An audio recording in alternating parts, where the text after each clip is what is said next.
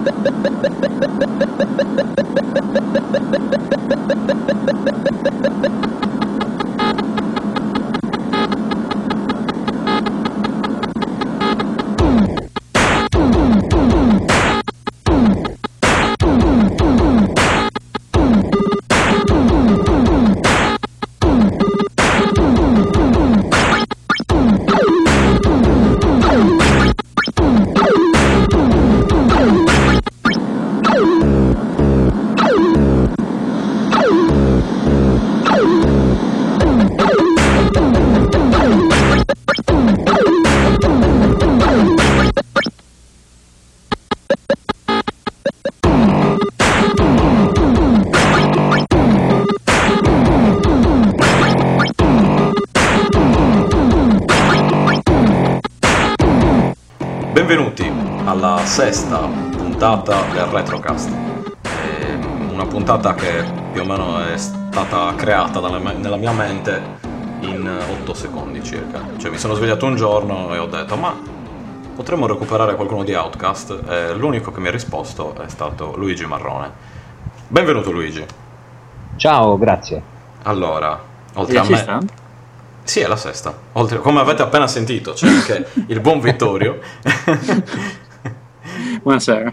Ecco, Buongiorno, ciao. sì. Buonasera, buongiorno. Noi prendiamo il sicuro in base all'orario in cui ascoltate il podcast. Esatto. E diciamo tutto. Eh, una puntata estiva, noi non ci fermiamo neanche di fronte al caldo cambogiano che ci percuote le membra, ma andiamo avanti. Quindi, questo episodio appunto ospite speciale Brincoso Luigi Marrone da Outcast eh, che è venuto a portarci come dire la sua conoscenza la sua ehm, non lo so il suo il suo impressionismo il mio- francese direi Il mio piacere. Io- Esatto. Ovviamente non piacere inteso proprio come piacere di esserci. sì, non, sì, sì, sì, sì. Non mi riferisco a masturbazione o altro in questo caso. Io già ci speravo proprio. no, nel senso vi, il- vi ringrazio ovviamente dell'ospitalità e- ed è un piacere, pass- sarà un piacere passare questa quanto? Due orette con boh voi? quanto il tempo che serve Ok. questo è più o meno la, che può essere mezz'ora e può essere otto ore questo è abbastanza relativo Io ho preso ferie domani così non... Esatto. Io mi sono licenziato, guarda. Fatto sicurezza. Io sono precario, quindi andate tranquilli. No, no, no, anche io, per quello non ci ho messo molto a Anch'io. licenziare. Quindi, dato che nessuno di noi fa il notaio, purtroppo, come, Purtroppo. come ben sappiamo, ci, un, ci saluto, troviamo, un saluto a tutti i notai comunque. come sempre, svolgete il lavoro più utile del mondo, ricordate. Adesso non lo so, ovviamente Luigi avrà qualche parente che fa il notaio a cui tiene molto. No, magari, no, no, assolutamente no. Ah, peccato, peccato. Zero.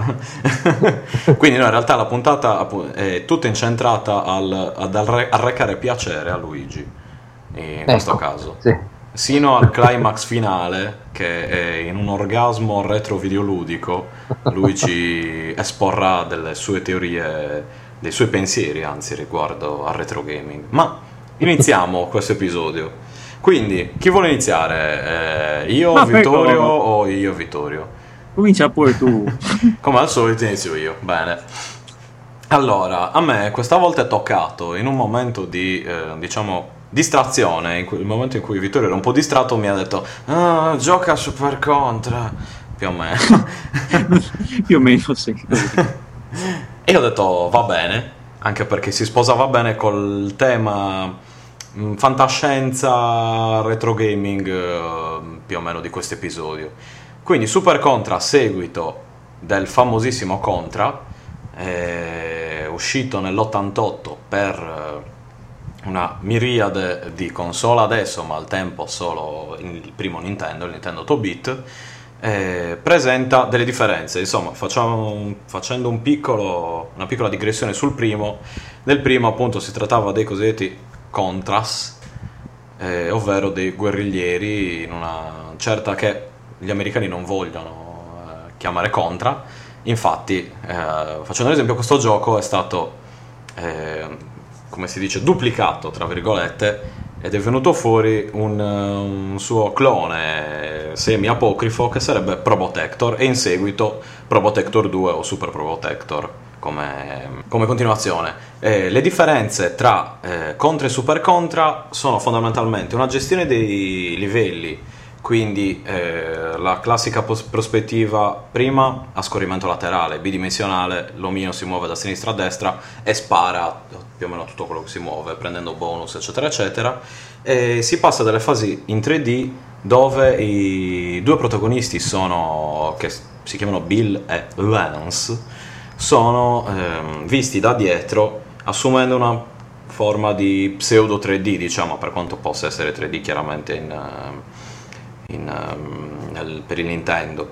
Eh, in Super Contra questo viene questo tipo di 3D viene un po' modificato, cioè eh, la visuale è sopra la testa, una cosa un po' simile a Commando o a Ikari Warriors, altri due super giochi eh, storici eh, l'intero gioco è ambientato un anno dopo le missioni del, del, primo Contra, idem con la versione robotica, in questo caso Probotector.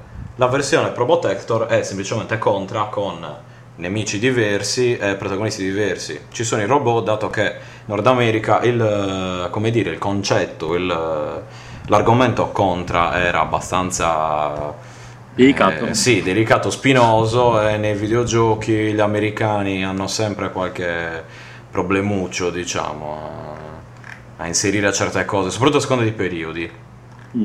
Niente a che vedere con i tedeschi che hanno tuttora dei problemi a inserire qual- qualunque violenza nei videogiochi, ma questa è un'altra questione.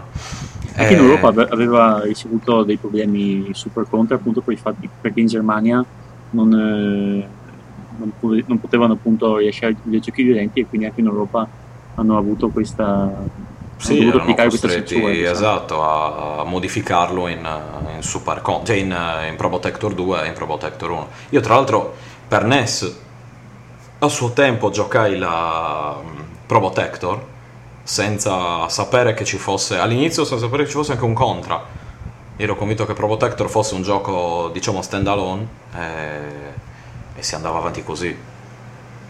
Altre cose da dire sul gioco, diciamo che più o meno, insomma, chiaramente la grafica è migliorata, ne esiste una versione anche per Super Nintendo, che è quella poi a cui ho, ho giocato, una versione però solo, solo giapponese, e fondali migliorati, grafica leggermente migliorata, armi nuove e una difficoltà mortale. Cioè, è un gioco difficilissimo. Non, io chiaramente ci sono andato giù pesante di emulatore, lo ammetto, perché non, era fattibile sinceramente, cioè avrei dovuto utilizzare parte della mia esistenza per andare avanti. Sono arrugginito, sono sempre stato scarso nei videogiochi tra l'altro. E tanto scarso che mi regalarono un Game Genie.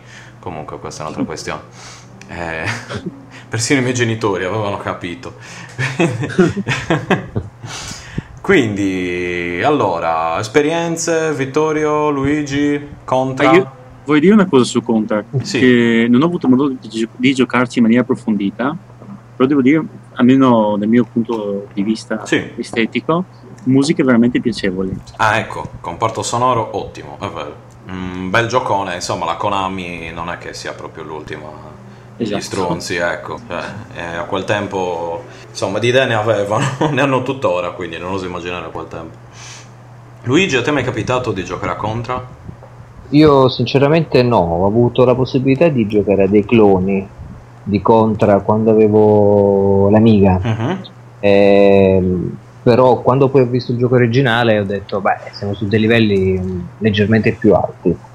Eh, poi avevo, se non sbaglio, mi sembra un videogioco um, che sbloccava Contra come contenuto speciale eh, per PlayStation 2, può sì. essere? Eh, allora, adesso non mi viene in mente. Eh, allora, ho presente, cioè ho capito di cosa stai parlando, mi viene in mente il gioco però, adesso do un'occhiato. O, può, può darsi che la mia mente mi inganna, insomma, io sai, ho l'età che ho, quindi potrei stare parlando ricordando un'altra vita, non questa. No, e quindi... Io spero. quindi... No, no, è molto cosa succede, sono delle sovrapposizioni di profili, potrei non essere io in questo momento a parlare. E, e, quindi niente, però avendolo visto ho visto dei canoni artistici molto alti, dei livelli di, di interazione e poi di, di, godimento cooperativo non indifferenti, mi, mi è piaciuto sì. molto. E quello che mi ricordavo erano gli effetti particellari delle esplosioni, molto particolari, mi erano piaciuti tanto. E per essere un gioco bidimensionale, ovviamente, mi invogliava a rigiocarlo. E io, non essendo un forte fautore di retro gaming, eh, ti posso dire che questo era solamente un pregio, visto che aveva smosso la mia voglia di replay. No, no, vabbè, questo è un bene, l'obiettivo è sempre quello. Anche, è un obiettivo anche per noi stessi quello di prendere e rigiocare o scoprire certe cose, certi giochi. Quindi... Hai ragione, hai ragione, un obiettivo anche per noi stessi. Bisognerebbe soffermare su questa affermazione, eh? Non è una cosa detta così da uno sciacquetta. eh, ecco, hai vissuto certe esperienze, quindi bisogna, bisogna dar, dartene atto eh, certe esperienze oniriche nel mondo dei retro gaming. Di tutto. No, non, sì, cioè nel senso, anche prima tra, tra, me e Vittorio capitava in ogni caso, anche prima di fare il podcast, di dire ah ma hai mai giocato a quello, di discuterne, di parlarne. Eh, lui magari mi consigliava telegioco, mi, mi diceva di giocarci così senza secondo i fini, tra virgolette, secondo i fini podcastistici diciamo. in maniera disinteressata. Esatto, in maniera disinteressata. E, e, quindi questo poi, insomma, col podcast ha dato una cadenza maggiore a queste cose, dato che il nostro ehm, ritmo è sempre quello di consigliarci i giochi a vicenda o ricevere dei consigli, come dire, vorrei che giocaste a tale gioco. Eh, e parlatene come solo voi sapete fare. cioè male. Esatto, cioè male in maniera raffazzonata. quindi, e tornando quindi... a Contra, altre cose sì, sono usciti vari seguiti poi per Contra, sono uscite delle, delle collector edition, sono, ehm, è disponibile su Xbox Live Arcade volendo, se proprio uno ha ha voglia di acquistarlo, rigiocarci con eh, musiche rifatte, eccetera, eccetera. Poi ci sono anche dei... Mm, è uscito anche Contra 4 per DS nel 2007, che però che io ho provato ma che sinceramente mi ha lasciato, mi ha lasciato un po' con l'amaro in bocca perché... Boh, non mi sembra sinceramente il classico tentativo di, di reboot eh, mal riuscito secondo me. Comunque, adesso okay. che, se non sbaglio, adesso che diciamo la, la questione di conto è un, è un, po' passata di moda. Decisamente. Eh, eh, eh, adesso, se, se, non sbaglio, si chiama eh, normalmente conto in ogni parte del mondo. Sì, se non erro, sì. Ok. Se non erro, sì, sì, sì, sì, no, che io sappia, tranne chiaramente quando mettono eh, su Virtual Console, eccetera, le vecchie versioni, trovi sia Contra che Protector, ma sì, sì, il sì. gioco poi alla fine rimane fondamentalmente lo stesso. Eh, quindi è un bel gioco, consigliato anche questo, molto difficile, se siete un minimo hardcore eh, eh, ve lo consiglio. Bello pesante. Sono, diciamo che di, que- di, di, due giochi di cui dobbiamo parlare sono tutti e due molto per giocatori seri, cioè sì. non sono assolutamente casual. Forse ancora di più Metal Storm, che mi ha lasciato... Mm mi ha più o meno scheggiato la faccia per certe cose. Boh, io l'ho trovato di una difficoltà immonda in certi, in certi passaggi. Comunque, ne parliamo, ne parliamo, ne parliamo adesso, direi. direi ah, mettiamo, mettiamo, una musichetta? Ma sì, dai, ascoltiamoci dai. qualche bel pezzo di contro. Dai, eh.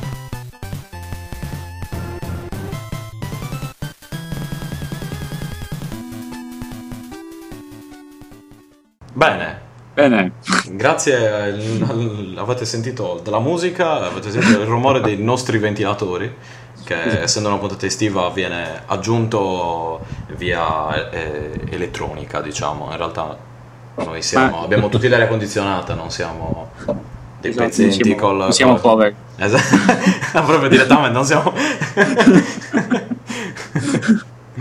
Tra vedere e non vedere, non siamo poveri, non Non siamo poveri.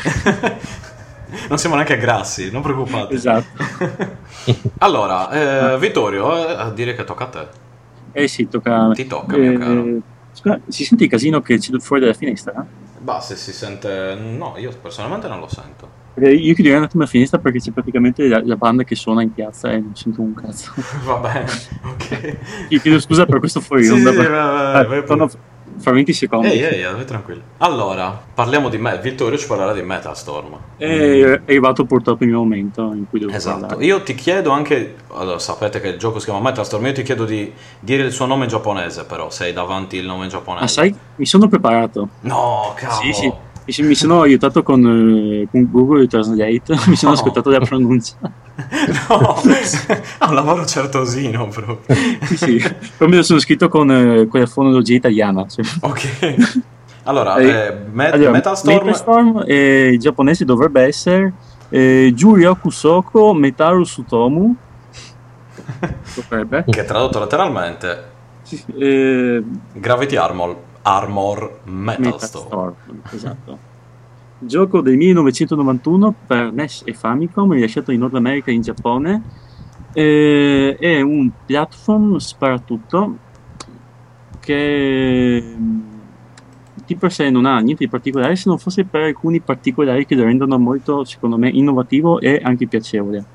Il primo, che me lo brucio subito, perché quello è anche il migliore, però me lo voglio bruciare subito, il fatto che permette di, eh, in pratica di invertire la gravità all'interno del livello.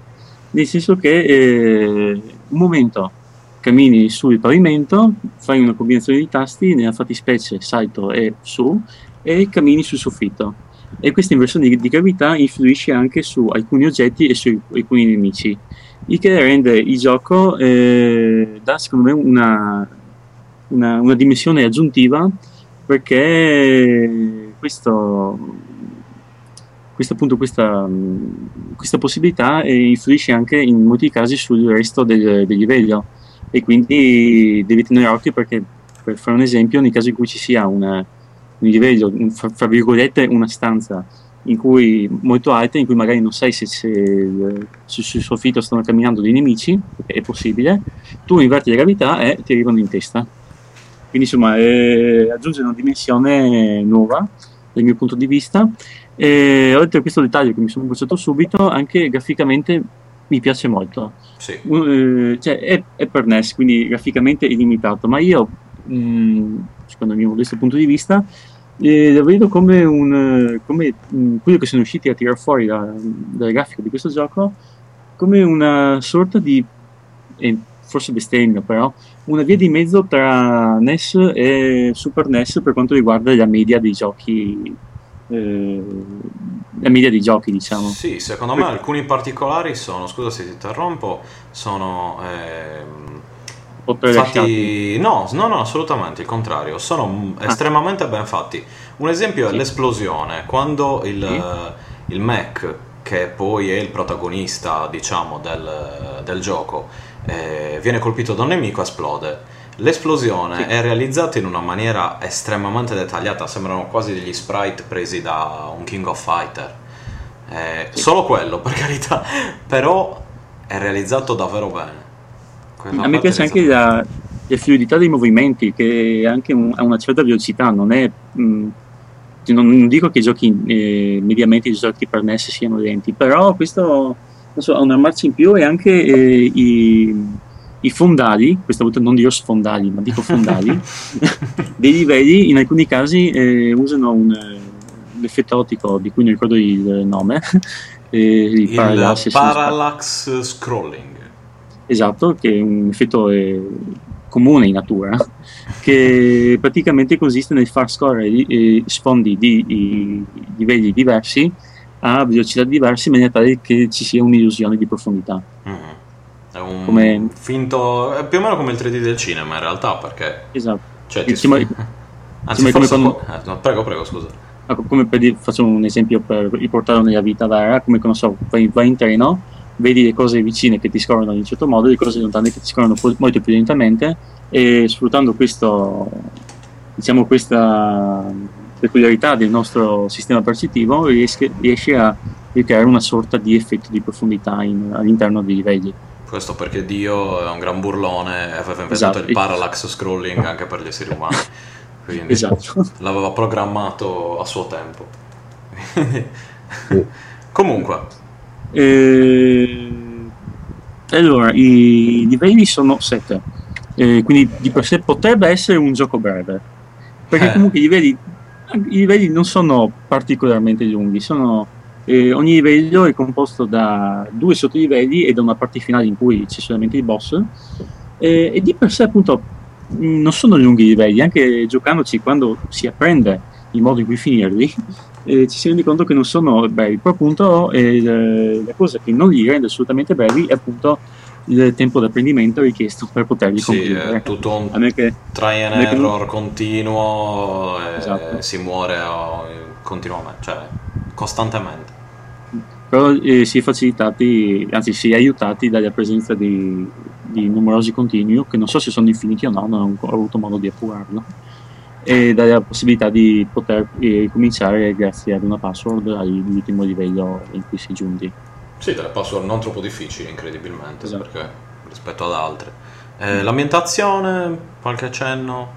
Eh, sì, cioè, posso dire addirittura qualcosa sulla trama, perché c'è una trama. Ebbene, Eh, pensa a te.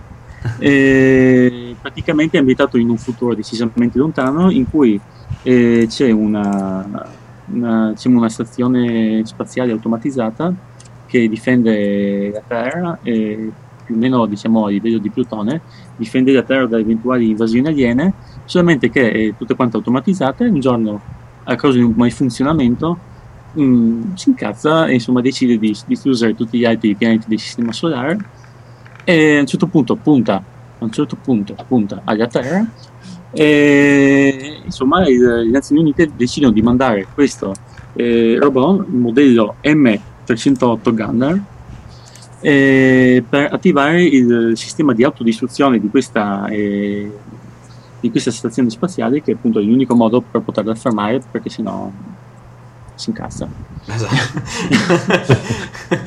Altrimenti ci arrabbiamo, come direbbe qualcuno.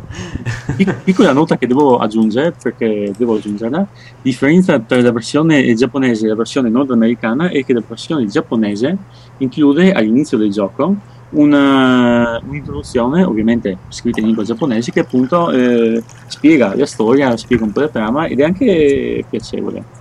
No, è una bella storia, è un gioco assolutamente sottovalutato secondo me perché Perché non ha ricevuto, non, ha, non hanno mh, dato un buon sviluppo, diciamo, di, di immagine, di pubblicità, quindi è stato un po' di nicchia.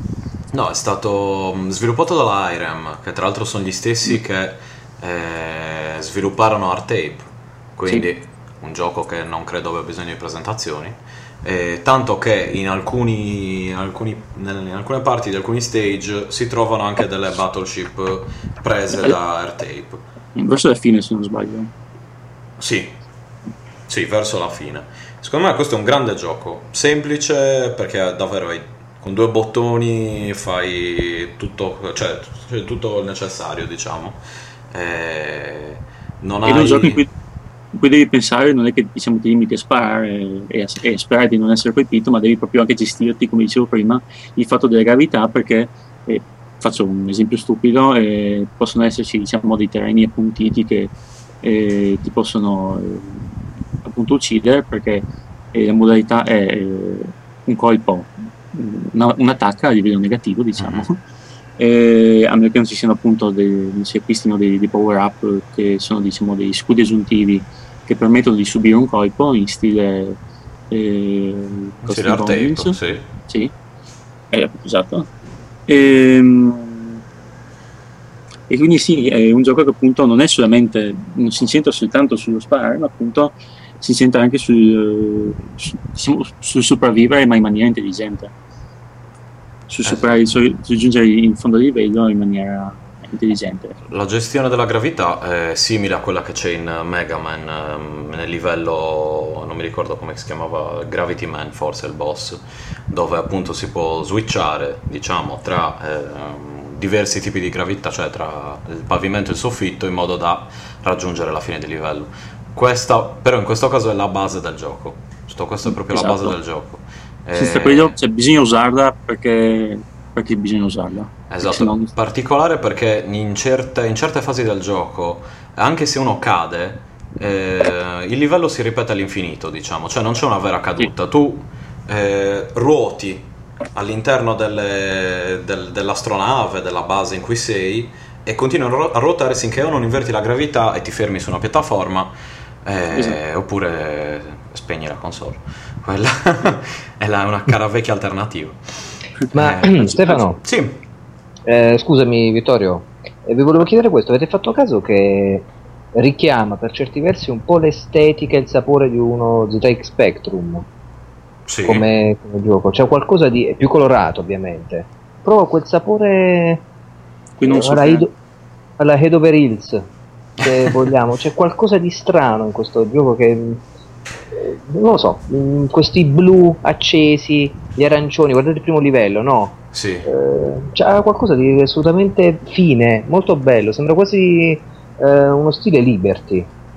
So. Sì, in effetti eh, sembra, sembra, quasi, ecco, sembra quasi che ci, che sia lo zampino di ehm, quello che ha fatto i disegni per, per Alien. Eh, Vero, eh, Geiger, Geiger, Geiger, Geiger, come Geiger, si dice? Geiger, so. quello lì. È vero, richiama ah, una realtà che... sì. di alieni, di, di, di eh, anche un po' primo Metroid, se vogliamo. Sì, ha qualcosa può ricordare vagamente. Nonostante bello, bello. Il, non mi ricordo adesso, il primo Metroid è uscito eh, 80? 86. Sì, sì. 86, quindi questo è decisamente sì. successivo. Però è sì. una, proprio un altro stile di, di gioco, di, anche di, di, di, gestione del tutto. Ha sicuramente una, una, profondità minore, però all'interno sua, del suo essere ehm, sconosciuto, nonostante abbia ricevuto anche buoni, buoni voti, è davvero una, dire, una gemma perduta, secondo me. Perché... Ha... Scusa, scusa, dimmi, dimmi. No, voglio aggiungere un'ultima postilla, e prima che me ne dimentichi, che il gioco è già di per sé difficile, però una volta finito, volendo, c'è anche una modalità ancora più difficile. Sì, il gioco ti consiglia perché adesso non lo finisci in modalità expert. Ah, non era questa la modalità expert. cioè... esatto. Comunque, eh, se devo parlare una, una, postilla piccola, le suggestioni che mi ha dato vedendo questo gioco, che ripeto non ho mai giocato, però vedendola su YouTube, eh, avete presente il fumetto eh, del creatore di Ghost in the Shell, Shiro Masamune? Eh, creò un fumetto prima di Ghost in the Shell chiamato Appleseed. Appleseed, è vero, esatto, esatto, esatto. Volevo dire esattamente quello. Ecco, eh, ah, il, la movenza del robot, comunque la, la, sua armatura, c'è qualcosa di molto legato a quella suggestione uh, cibernetica. Sì, non so che anche di eh, come si chiama? Macros. Vero, non so se è presente vero. Macros no. con qualche puntina anche di Pat Labor forse come, proprio, proprio, come Mecha sì. Design esatto, sì, esattamente sì, sì, Mecha Design è proprio quello Vabbè, c'è un'influenza forte, è vero eh, sì. però è bello come si rimandino eh, le, le realtà eh, diciamo mediate eh, tra videogioco e fumetto in maniera così visiva. Cioè, considerandola magari paradossalmente in quel periodo, non avremmo colto tutti questi aspetti eh, così, così, vicini fra di loro, perché la vivevamo quella realtà, ok. Ma vedendola a posteriori adesso, c'è sì. tutto un universo che si rimanda tra sé, che si rimpalla.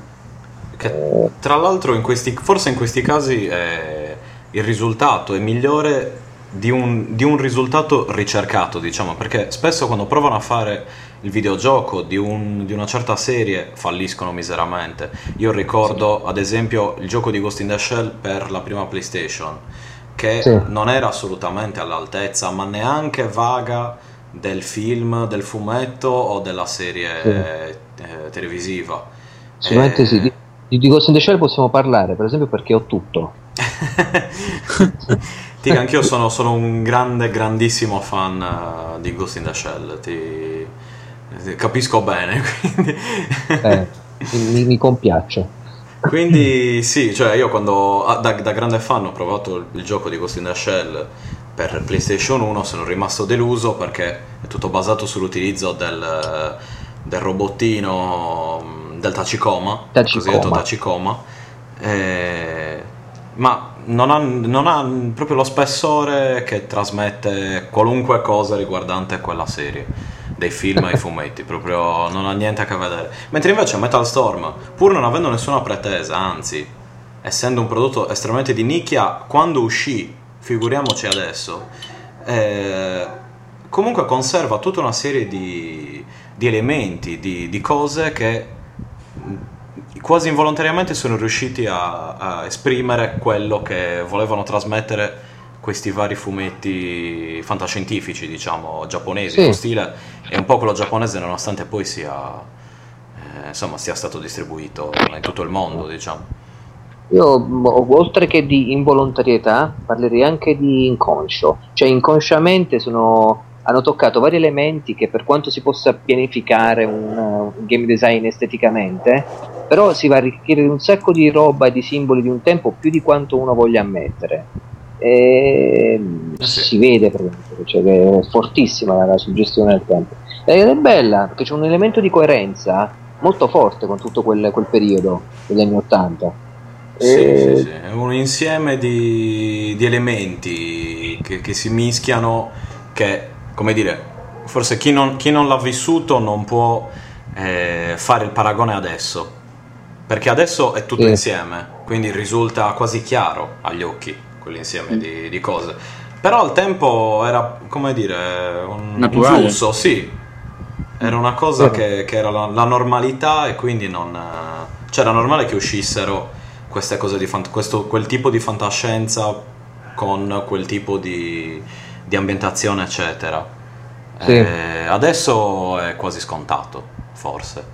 È vero, ma tra l'altro mancherebbero di molti riferimenti una, una cosa simile adesso che cioè, il problema di oggi fondamentalmente è il bombardamento che ci sta di, di linguaggi, di immagini e di proposte, videoludiche e non, che quando esce qualcosa difficilmente la identifichi come originale, è sempre sì. derivativo di qualcos'altro, ma in maniera abbastanza forte, tanto da fargli passare quello spessore di originalità, che invece una volta era molto più marcato, cioè quando vedevi qualcosa che usciva, ogni videogioco magari era una perla in sé, aveva quell'elemento che lo contraddistingueva dall'altro.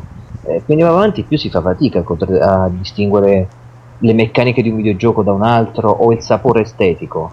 Eh, io infatti è... spesso mi chiedo, videoludicamente parlando, ormai hanno davvero fatto tutto. Cioè i generi dei videogiochi. Sì. Eh, sono, sono, finiti, diciamo, nel senso, più che creare commistioni tra un genere e l'altro, l'FPS RPG, l'RPG action game, eh, tutto un insieme di, di, di cose, di generi, più che fare questo, esiste un genere nuovo di videogiochi, come poteva essere appunto l'avventura grafica. Escono l'avventura grafica, genere nuovo. Esce Wallstein, genere nuovo eh, ok, magari aveva dei riferimenti a dei prototipi, però sì, era una sì, cosa sì. a sé stante. Ecco. Adesso invece mi sembra che sia più o meno tutto adesso, cioè non è una critica nei confronti dei videogiochi attuali, ma più di una mancanza quasi di, di non tanto di fantasia, di, di idee, di innovazione. Del prendere tanti elementi, mischiarli assieme e dire questo è un gioco nuovo, cioè questo è un genere nuovo. In realtà è un insieme.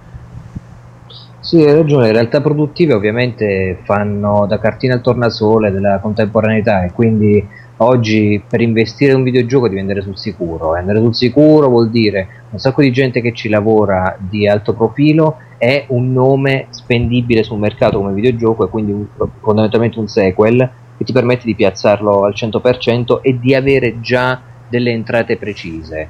Eh, questo ovviamente abbassa le possibilità di poter in qualche modo sperimentare o portare avanti il discorso dell'innovazione o della genialità perché i game designer ci stanno e hanno secondo me anche un sacco di belle idee, Eh sì. ma dovremmo farci un tuffo nei giochi indipendenti, magari su Xbox Live Arcade che c'è questa piattaforma bellissima dell'indie game, Mhm. e tu vai lì e trovi magari delle idee nuove, così come troverai delle cagate pazzesche ovviamente, perché dove prolifica il genio prolifica anche un certo tipo di Hai- pazzesco. L'idiozia, sì. Beh, è normale. Però almeno là dovresti sviluppare, dire adesso investo su queste idee per portare al massimo, concentrarla. E i giochi AAA che conosciamo adesso, io, io, io le- vi conto sulle dita di una mano le cose che ho comprato davvero nuove quest'anno che mi fanno dire, oh, eh, veramente sta spingendo più in là il discorso videoludico. E io senza criticarlo dico Stefano, Sì, eh, sì, sì, sì. eh, mi appoggio a te, non c'è critica in questo, mi piace il mercato videogiochi come si è sviluppato, come si sta sviluppando, però è pure vero che eh, oggi si manca di un sacco di riferimenti che potevamo invece o possiamo avere oggi rispetto a un tempo, perché un sacco di ragazzi che iniziano a giocare eh, non conoscono quello che c'è stato prima, quindi elaborano le nuove forme, scusami, elaborano le vecchie forme come se fossero nuove. E per loro è, è qui adesso il retro gaming, è il, che ti posso dire, il primo Metal Gear Sì. del retro gaming, è, è un gioco del 1999, eh, del 2000. È Ma già a me sembra di averci giocato ieri eh, Eh, sì. al primo Metal Gear. eh, Cioè, non dico quello del NES, dico quello del per PlayStation. PlayStation. eh. Sì. No, è, è così purtroppo, cioè non, non si può parlare di... cioè non si può puntare il dito contro ovviamente la nuova generazione, però è pure vero che dobbiamo goderci i simboli che ci dà il vecchio videogioco, secondo me al massimo, e ringraziare per il fatto che possiamo coglierne tutti gli aspetti, per penetrarne i meccanismi e uscirne fuori ogni volta dopo averne scoperto il mondo che nascondono. Eh, ma per Eh. quello ci- cioè, serve che passino delle generazioni. per quello c'è il retrocast. Esatto. per questo è altro il retro, contro il logorio della vita moderna.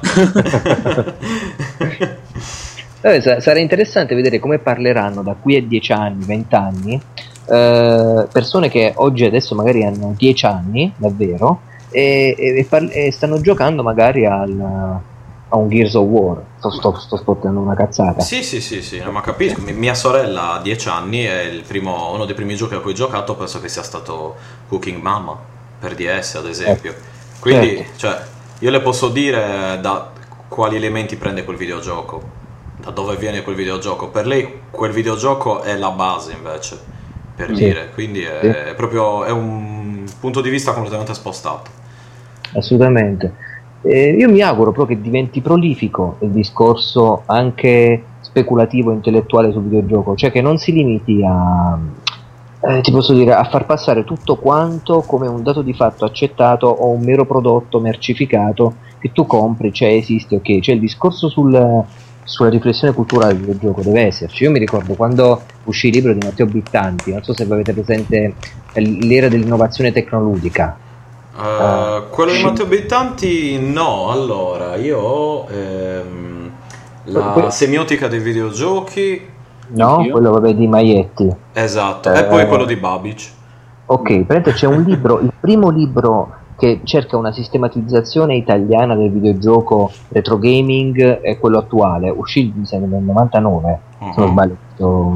E non è, è uscì- era delle edizioni Jackson e uscì con una puntata di per dire una cazzata Super Console PlayStation, quindi era gratuito, ed era fondamentalmente la tesi di Matteo Bittanti all'università, prima di lasciare l'Italia. Prima di fuggire. dire vi cago questo, Esatto. ciao. Come un novello Yoshi lascia l'uovo Esatto. e ci saluta. È, è un libro bellissimo perché tende alla sistematizza- sistematizzazione per ere videoludiche, quindi c'è l'era dei videogiochi simbolici e ti parla proprio del retro gaming e fa una distinzione proprio simbolica del videogioco e rispetto a quella attuale come poteva esserlo all'inizio del 2000. Ed è interessante perché la sistematizzazione ti chiarisce molti pensieri che tu potresti avere sul marasma dello sviluppo artistico e culturale del videogioco. Lo faranno questo, mi chiesto io, tra una ventina d'anni? Quali saranno i canoni per dividere il videogioco che oggi è moderno e che domani sarà invece passato, retro gaming? Che cazzo di definizione gli daranno? Mi chiedo. Beh, potrebbe essere, secondo me finirà tutto in un grande calderone chiamato classico. diciamo, come mm. le grandi collezioni che fanno magari per console odierne, dove sì. trovi tutti i successi dell'SNK ad esempio. Sì. Eh, tutta una serie di giochi verrà etichettata come classici e, come dire, staranno in un loro mondo, tra virgolette. E poi col passare delle generazioni sempre più giochi diventeranno classici, sino a passare quasi una preistoria. sì. Porca miseria. Eh, non lo so, questo secondo me, non so, Vittorio, per te ci sarà... Cioè, un... no, anch'io sono un po' mh, mm, pessimista come te riguardo. No, ma non è neanche una... Cioè, non, cioè, non, dico pessimista, però comunque una perdita, diciamo, di, di discrezione tra una cosa e l'altra. Ecco. Eh, io vedendo come adesso la gestione del retro gaming, diciamo che per carità in certi casi è anche gestita in maniera intelligente, vedo i virtual console, vedo eh, varie, vari modi per acquistare un videogioco attualmente. Eh, un vecchio videogioco, giocarci sulle piattaforme attuali come si faceva un tempo. Quindi mm. magari, però quei, tutti quei videogiochi fanno parte di, della stessa cerchia, cioè vengono tra virgolette etichettati come classici. Eh, classici, come retro gaming, come vecchie glorie e stanno da una loro parte. Poi al loro interno, come dire, eh, se uno guarda su Virtual Console ad esempio e deve comprare un, uh, un videogioco, ci sono i generi, però stanno, sono tutti assieme Mm.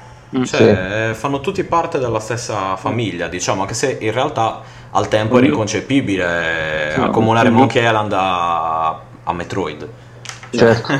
ognuno a sé, diciamo, comunque ogni serie è a sé.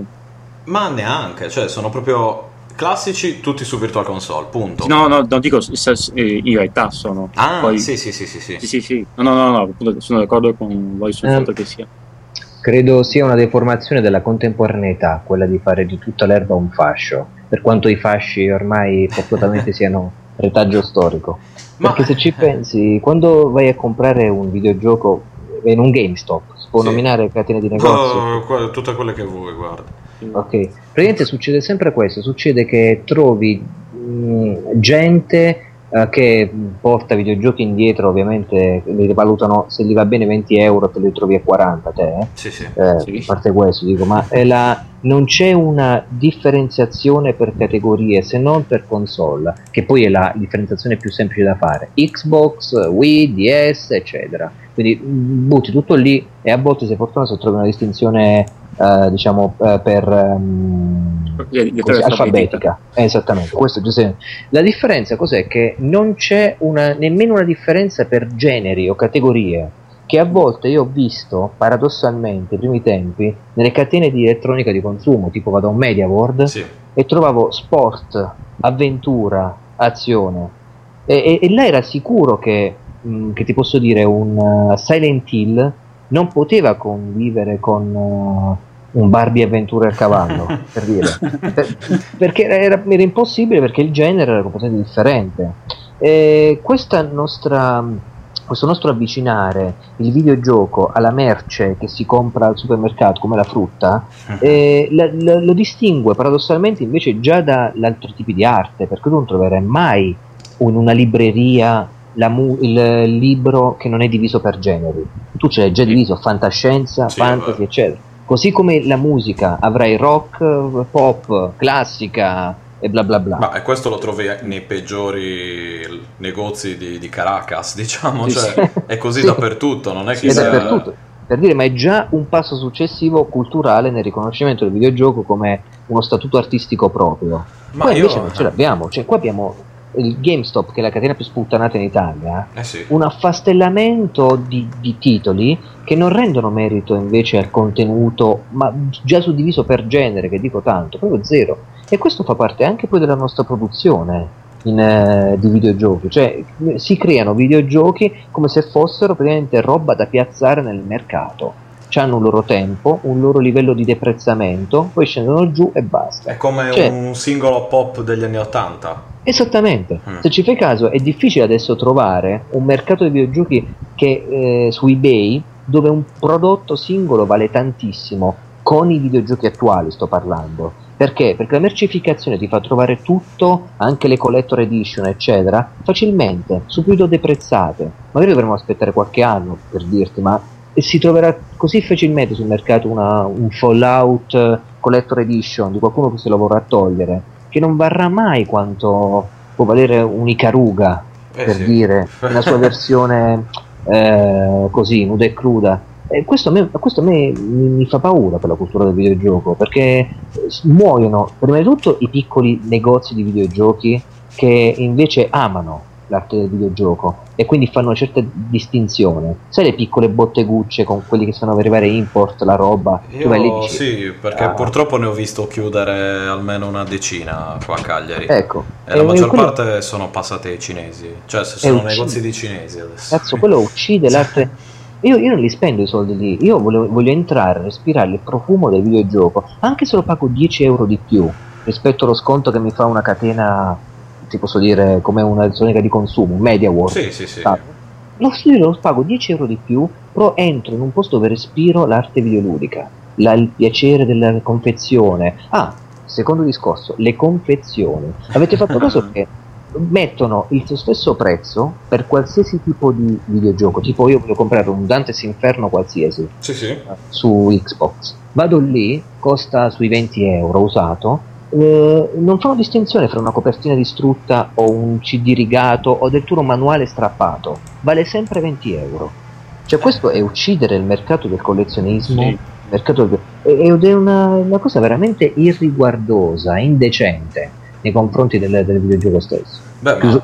sì, sì, anche, anche, anche, anche offensiva direi offensiva ed è, ed è, quello che poi rispecchia la, la, nostra realtà di produzione di massa dei videogiochi dove difficilmente troviamo un'originalità che poi sarebbe in altri termini un rispetto del videogioco stesso. Cioè è offensiva questa realtà sempre uguale come dici tu Vittorio. E, e anche nella produzione videoludica stessa. Io, io la trovo boh, scoraggiante. Eh, quindi viva il retro gaming. Esatto. a questo punto uno può trovare nel retro gaming un'isola quasi felice, diciamo, dove oh. rifugiarsi perché più o meno sono eh, cose già successe, quindi non puoi negare che certi giochi siano dei capolavori o degli innovatori. È così, punto. Poi puoi girarci attorno quanto vuoi, ma eh, un gioco come Monkey Island, ad esempio, ha influenzato eh, quella che adesso magari la Telltale che ti fa uscire il gioco di Ritorno al futuro, il nuovo Sam Max ah, e così certo. via. Quindi eh, però vabbè, tornando, parlando delle catene, vedo vabbè, nel game, nella catena GameStop mi sembra che vivano nel totale disinteresse delle stesse cose che vendono. Cioè, per loro è solo appunto un altro modo di fare soldi. È merce. È merce, è semplicemente merce. Io ricordo con estremo piacere quando sono andato a comprare il cavo per giocare a, al gioco di Evangelion, di Neo, Neon Genesis Evangelion in giapponese sì. che avevo acquistato import usato in un eh, negozio di, di videogiochi che era cioè in un, negozio, in un negozietto. Certo. Pagato uno sproposito di soldi questo gioco che figurati due dischi, tutto in giapponese, quindi sì. assolutamente incomprensibile, che io sono riuscito anche a finire due volte. E non so ancora come. Ma mi ero fatto gli schemi con tutti i corridoi, con tutti tutte le sezioni per poi ritrovarmi. E tramite le immagini era una specie di visual novel diciamo. Sì. quindi tu avevi le immagini sceglievi i vari bivi e andavi avanti così. E lì trovavo tutta una serie di cose che adesso le puoi solo ordinare da internet perché se tu vai al GameStop o... cioè il GameStop secondo me è il peggio del peggio. Cioè proprio la parte più bassa del videogioco è come lo spacciatore che ti vende l'eroina, però quella di qualità bassa. Quella sì, tagliata male, capito? È vero, è vero. Ma è l'Hollywood dei videogiochi, cioè esatto. cioè è, è, l'America della mercificazione cinematografica e culturale del videogioco. E quindi tanto spettacolarizzato, tante televisori che ti sparano le, le preview, i trailer, sì, eccetera. Sì, è morte del, del gusto, della ricerca del, del, prodotto particolare o altro. Sì, hanno tutto, se lo chiedi, esatto. tutto quello che può uscire, però non hanno cuore. in quello che... Sono delle prostitute videoludiche. Qua. Sì, sì, sì, lo dico proprio senza... Insomma, il McDonald's dei videogiochi. Assolutamente sì, è il McDonald's. È... Infatti fanno le proporzioni 3x2, eh, facendoti tra l'altro pagare un botto per le cose usate, anzi rialzano molte volte i prezzi proprio in virtù del, del 3x2. Vabbè, ragazzi, io non dobbiamo parlare di GameStop. Ricordiamo che qualunque pubblicità è buona pubblicità, anche quella esatto. cattiva, quindi in parte li stiamo aiutando. Sì. Nel caso abbiamo un pui di notai sicuramente. Sì, che, che sono tutti a nostro favore. Esatto.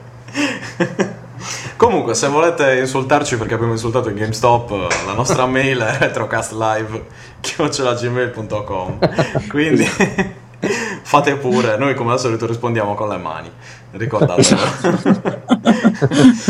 non abbiamo, siamo limitati, siamo purtroppo limitati intellettualmente, quindi la nostra unica risposta sarà quella. Dovete, dovete accettarci per quello che siamo. Dateci anche dei soldi visto che ci siete, perché dobbiamo esatto. pagare i notai per, e gli avvocati per la, la causa che ci farà GameStop. Comunque. Eh, detto ciò, ritorniamo ai nostri argomenti retro gaminghistici e iniziamo, mettiamo, adesso questa volta lo propongo io di mettere una breve musichina di, di Metal Storm che tra l'altro okay. ha un comparto sonoro abbastanza interessante. Dai, dai, Quindi, dai.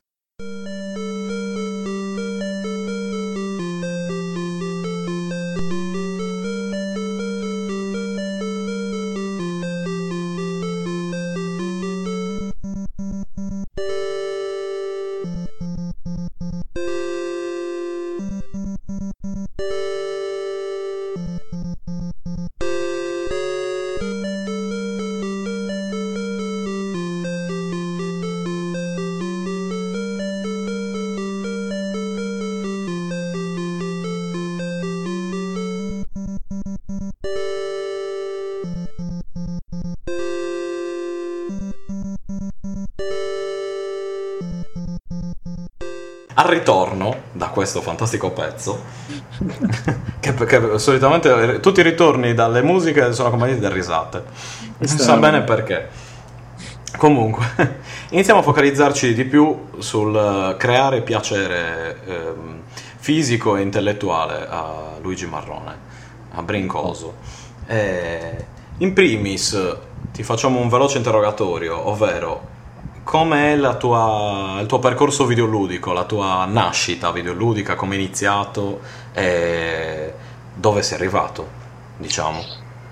Dunque, eh, la, il primo è stato, devo ringraziare mio padre, perché mio padre, pur avendo avuto una carriera da infermiere, è, è sempre stato un appassionato di tecnologia per quanto riguarda le componenti elettroniche, quindi riparatore di radio, televisioni, di tutti i generi.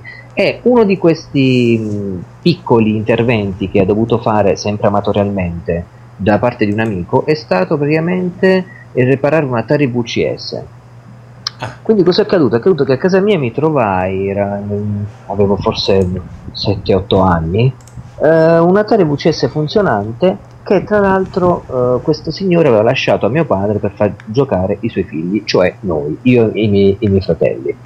Eh, non sapevo assolutamente che cavolo fosse il videogioco, ho vissuto la prima esperienza con un Pong, tra l'altro senza audio perché avevamo problemi nel collegamento audio, non mi ricordo questo vagamente. Mi ricordo però uno chassis in legno, qualcosa di particolare, però ripeto, potrei anche di, eh, dire una cazzata mi ricordo qualcosa proprio legato a, a, a, manovelle, a dei pulsanti LED, insomma. Ma tipo posso... un Odyssey? Sì, potrebbe essere una cosa, non me lo chiedere, guarda, era qualcosa comunque di molto carino e bello. Cosa accade? Accade che subito dopo uh, mio padre tornò a casa con un Vic, Commodore VIC-20, quindi passai dalle console all'home computer e mi ricordo i bellissimi pomeriggi in cui eravamo ammalati di malattie santematiche, le raccoglievo io e le prendeva anche mio padre. per non farsi mancare niente. Farsi mancare niente.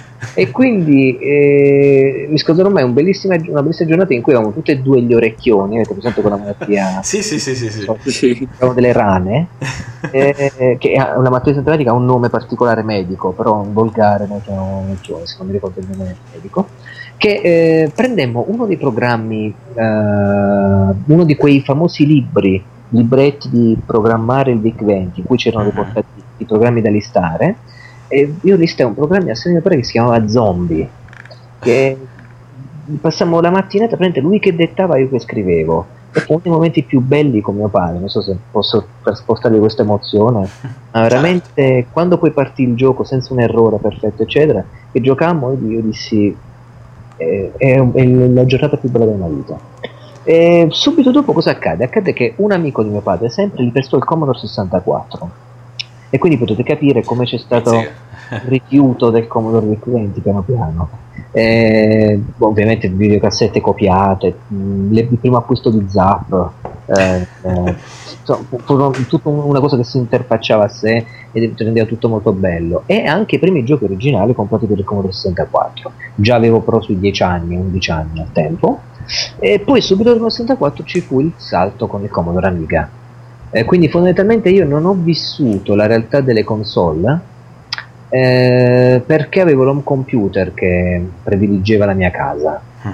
Eh, quindi fra videogiochi copiati e videogiochi acquistati, eh, la mia crescita è stata una formazione più che altro con l'home computer. Commodore Amiga ero legato particolarmente perché anche per i programmi grafici e sonori, per un periodo ho utilizzato anche il Pro Tracker per fare delle tracce audio quando mi dedicavo a suonare, quindi l'ho usato abbastanza spesso, ci ho fatto anche dei concerti, addirittura con la mia band all'inizio della nostra carriera. Ci portavamo l'Amiga proprio, eh, ti parlo del, era addirittura inizi, inizio del 2000, noi avevamo ancora l'Amiga molte volte che non eh, portavamo per fare scena. Uh-huh. E, mm, e, quindi niente, quindi suonavamo un gruppo fondamentalmente rock, due chitarre, basso, la b- batteria, ma tutto il basso lo facciamo fare da questo Pro Tracker. Cose assurde. È un grande computer, l'Amiga è adorabile. Ah, vi dirò qualcosa per il vostro piacere. È successo tre anni fa. Io avevo un Commodore Amiga 1200, tra l'altro, ho venduto il 1500 ad un mio amico e quindi molti giochi non partivano perché non era perfettamente retrocompatibile 1200. Uh-huh. Esco fuori una giornata di pioggia e in un cassonetto dell'immondizia, ai piedi un cassonetto, un'Amiga 500 no. Bo- no. compresa di hard drive esterno sì. e compresa di mh, linea modem e compresa di monitor uh, CBM Amiga, quello... Sì, sì, sì, quello standard. Esatto. Cosa è successo? È successo che eh, sono riuscito a portarmi a casa soltanto l'Amiga boxata, perché, e, tutti i cavi che erano fuori assieme al, al, all'hard disk esterno, perché era, c'era pioveva, quindi mi sto facendo fradicio a piedi e non potevo riportare anche il monitor, che difficilmente credo forse sarebbe ripartito con tutta quella pioggia, perché era un unico componente scoperto. E, e niente, no, io quindi adesso ho un'Amiga 500 a casa, purtroppo non boxata perché era fradicia la scatola, quindi si è distrutta. Non so se vi ricordate una volta come erano le scatole dell'Amiga, tutte incastro di cartoncino, quindi... Sì, sì, sì, sì. sfasciavano guardandole. Esatto. eh, però ho recuperato alcune cose eh, che avevo che non potevo far partire sull'Amiga 1200, quindi sono stato felice. E poi niente, poi mi sono allontanato dalle console, videogiocava mio fratello con la PlayStation, la, la, prima, e quando lui è partito per Roma, perché lui studia lì e lascia, mi ha lasciato le console, mi sono riavvicinato eh, in un periodo strano della mia vita in cui ho bisogno di, di, di, di ritornare un po' indietro con i miei passi e ho, ho preso le, le, ho giocato la PlayStation, la PlayStation 2 ricordo che poi ho ritrovato in un mercatino uh, un, uh, un, Super NES ne ho presi addirittura due a Porta Portese a Roma. Uh-huh. veramente funzionante dentro c'era ancora un Super Mario World c'era un non mi ricordo adesso cosa ci fosse insomma lì dentro. Ah un Super Mario 64 eh, scusami eh, poi ho, ho, trovato anche un, un, Nintendo 64 con Super Mario 64 ah. preso Mi sono dato, ho comprato un po' di roba più vicino alle vostre corde, tipo ho preso un Super Metroid, per, eh, ce l'ho originale in cartuccia per eh, Super NES, e uno Yoshi's Island. Bellissimi. Sì, la fregatura però è che sono tedeschi. Cioè, Quindi non sono violenti, non puoi saltare in testa ai nemici. Esatto. Esatto, bastardi perché non mi hanno detto nulla e quindi trovo sto, sto cazzo di due videogiochi eh, top praticamente del genere in, in, tedesco, non si capisce un cazzo. sì, Super Metroid sì, posso selezionare la lingua, quindi in inglese ci sta. E, ehm, e, poi Nintendo 64 ho preso i due Ocarina, quindi le mie due cartucce retro davvero che ho sono eh, Ocarina of Time e Zelda Majora's Mask per Nintendo 64 e quei due de- della Super NES. Ho un po' di giochi per Amiga però. No, beh, ma noi non è che ci occupiamo solo di console, assolutamente. È, è tra virgolette quasi un caso il fatto che eh, ci siamo occupati quasi esclusivamente di giochi da console, è capitato anche di parlare di punta e clicca da PC, quindi ah, sì. non è... insomma, non abbiamo nessun problema. Penso sia io che Vittorio abbiamo posseduto Commodore... Eh, sì, sì, Commodore 64. Commodore 64. Eh, anche... Il mio fatto mio ha fatto purtroppo una triste fine. Vogliamo raccontare l'evento?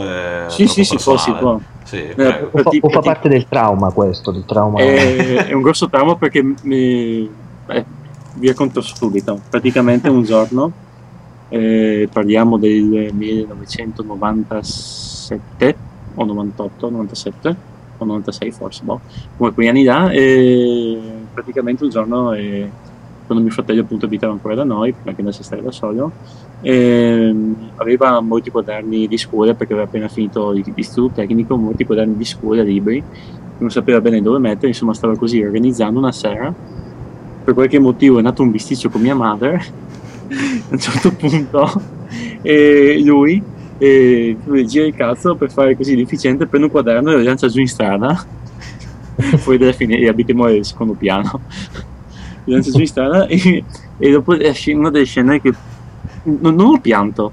Poi mi, mi ha lasciato un senso di vuoto tremendo. Che la dura tuttora che dura tuttora perché me ne ricordo ancora adesso a rallentatore all'epoca l'ho vista a rallentatore mi ricordo così e anche adesso me la vedo così. Mia madre che esce da camera nostra gridando con in mano il Commodore alzato sopra la testa e lo scaglia scaglia qualche, insomma in avanti. Poi mi sono, sono visto volare e ho visto... Uh, ho pianto, ho avuto un senso di vuoto proprio, mm, non so come... Oh, mm, Cavo scherzi. Cavolo. Senso di vuoto. Senso di vuoto. Non Ti era mio... tutta la potenza perché... del... eh. Ti ha rotto un pezzo di infanzia. Un pezzo cioè... di infanzia, sì. Letteralmente, è uno dei è... pochi modi fisici per poter danneggiare il passato di una persona. Esatto. Cioè... È brutto, è brutto una cosa perché non è che ti ha rotto un videogioco o qualcosa di sostituibile, ti ha detto la macchina che rende possibile il videogioco. Quindi ti ha rotto un potenziale che è come se ti tagliano le palle, fondamentalmente. Esatto, esatto. E non è se, se, se, posso dire, eh, ce l'abbiamo ancora in casa e anzi adesso sto guardando la confezione. Ma eh, tu sai se funziona o no? Eh... Mm, ha subito un brutto trauma. Anche lui. e quindi penso che mio fratello, che i Commodore in che hanno uscito? Il 64? Sì. Uh... 82? Boh, pare 83, non so. Allora, ve lo dico subito. Sì. Grazie. Nel 82. È uscito nel 82, allora io sono nato nel 85 e i miei primi ricordi cominciano nel 90 mio fratello è nato nel 76 e loro nell'82 o massimo 83 avevano già i Commodore. Quindi se per me è stato un trauma, per lui che ci è ancora inscatolato e nascosto lì, penso che sia, non so, come se boh, io avessi ucciso un fratello, non so, una cosa del genere. Comunque una piccola parentesi, digressione velocissima, apro e chiudo una parentesi, gli orecchioni si chiamano parotite epidemica. Parotite? La parotite epidemica, ok, basta, Vai. tutto qua. Eh, stiamo parlando del, già della rubrica traumi. Traumi da videogioco, praticamente ci siamo entrati a gamba tesa. Con questo, esatto, involontariamente o volontariamente con questa eh, allora, digressione. Quindi adesso dico una cosa. Prego, prego. Eh, mi volevo allacciare a Vittorio giusto per entrare nel tema perché eh, mi, è, successa una cosa simile esattamente nel 1990 vediamo un po', 93, 94 eh, con un Commodore Amiga 1200 praticamente lo stesso giorno in cui ho venduto il Commodore Amiga 500 a un mio amico e mio padre ci ha acquistato con la differenza, mettendo la differenza ovviamente, il Commodore Amiga 1200 l'abbiamo portato in camera. E noi siamo tre fratelli. Al tempo io avevo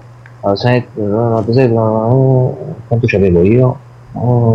16 anni, 17 anni e avevo un, altro fratello che ce n'aveva 15 e l'altro fratello ne ha invece eh, 9 anni al tempo. Uh-huh. Stavamo giocando Street Fighter per Commodore Amiga 1200, quindi era la versione AGA, quindi sì. c'era tutta una cosa bella, diceva ah cazzo non giocare. Mio fratello perse 4-5, il più piccolo, 4-5 partite di seguito, scoppiò a piangere e si buttò a terra.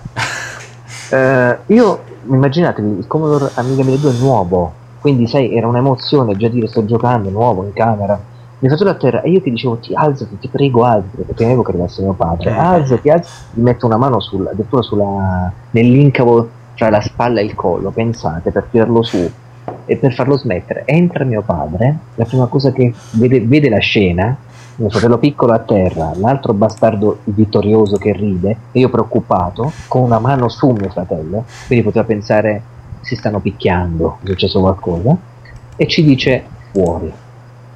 E io, io, io dissi, eh, no papà, no, non è come uscite fuori, iniziai a urlare, sradicò il, il Commodore Amiga 1200 con tutti i cavi, quindi non so, combina un macello, e porca puttana, entrò nel, suo, uno sgabuzzino e sentì sbattere contro un tavolino l'amiga. Mi ricordo che io presi e uscii di casa sai cosa uscì di casa proprio per il nervoso, perché in quei momenti tu mh, mm, non ritieni giusto che ti sia successo qualcosa per qualcosa che non hai fatto. Uh-huh. E quindi eh, uscì di casa e dissi: non, non, pensavo neanche quando sarei tornato andai dai miei cugini, tipo, e tornai la sera. E non mi scorderò mai quando tornai a casa, trovai mio padre, che è una persona molto restia alle scuse o o ad accusare, perché molto comunque orgogliosa, piena di sé, che mi disse scusa. Eh, e questa scusa qui, questa qui mi dice, non scorderò mai, sai, come dire, cazzo, mi pare che chiede scusa a me. È stata una cosa, io avevo 16 anni a tempo, quindi veramente non è che è abituato anche a sentirsi le scuse del papà. Oppure, sì, solitamente eh, capita all'opposto, diciamo. Esatto, imbarazzante mi, mi disse scusa perché teneva, sapevo quanto tenessi questa cosa qui, quanto avevo premuto per avere il Commodore. E niente, fondamentalmente il Commodore funzionava ancora. Quindi mi, non posso accomunarmi da questo punto di vista di dolore a Vittoria. E però c'era questo trauma che si è risolto con una bella storiella. Alla fine anche i papà possono chiedere scusa.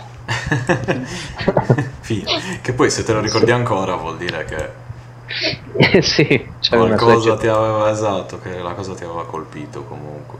È vero, è vero. Posso aggiungere una parentesi? Assolutamente sì. Okay. Che, eh... si dovrebbe dire assolutamente sì, però vabbè. Breve parentesi, che in questi tempi mi, molte volte mi sono, mi sono diciamo, organizzato, non so, mi sono guardato su eBay per comprarmi un altro Commodore 64 per giocarci così. Però, eh, non so, ogni volta che vedevo la vecchia confezione mi dicevo no, ma e quello è l'originale, non è che posso prendere una, cioè, una cosa molto stupida, ma è, comunque è un oggetto, non è che è una persona o altro. È come se, eh, boh, il vaso di Pandora, non vuoi... Eh, no, no, sì, è quello l'originale, non è che prendo un altro, si prende un altro, però... Ah, tu dici non è lo stesso che avevo eh, io, è, è come se fosse la copia apocrifa di, eh, so, del vero comodo. Soprattutto perché ce l'ho ancora, quindi proprio una spada ah. di Damocle che... Però dopo non so, questi discorsi, mh, mm, dopo abbiamo finito di registrare, dopo non so, provo a vedere se... no, un'occhiata per curiosità la darei.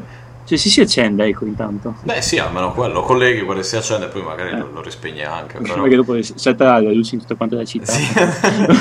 C'è il grande blackout di Trieste. Esatto. è veramente un trauma, mi sta facendo quasi paura, te l'immagini, provi ad accenderlo, entra qualcuno in stanza, te lo prende e te lo scaraventa. di nuovo. No, entro io in stanza non Sì. previsto da Cagliari direttamente e te lo scaravento al muro. E quindi tipo cioè, ti fai ricoverare pochi minuti dopo, penso. Sì, beh, probabilmente ci rimane secco. eh. Sì, esatto. Poi ti, faccio ricoverare. Anche... Beh sì, più, è, è più logico. Forse ci, ci ricoveriamo assieme a questo punto. cioè in due reparti diversi. Esatto. molto bene, molto pesante. Io non lo so, i miei traumi da videogioco sono, a dire la verità, credo più semplici. Nel senso, sono boh, magari sensazioni date da, da certi videogiochi vecchi e nuovi. In generale, in quelli vecchi io ricordo, ne ho parlato anche nell'altra puntata, il terrore che mi scatenava Doom 2. Per me era. cercavo di giocarci, ma mi, mi terrorizzava. Non, non so È, perché. è giustificabile. penso. No, quello per carità, però mi, mi- mi- mi- cioè, tremavo quasi mentre giocavo. Era boh, come guardare un film horror nel quale io ero dentro e volevo giocare perché era un videogioco divertente.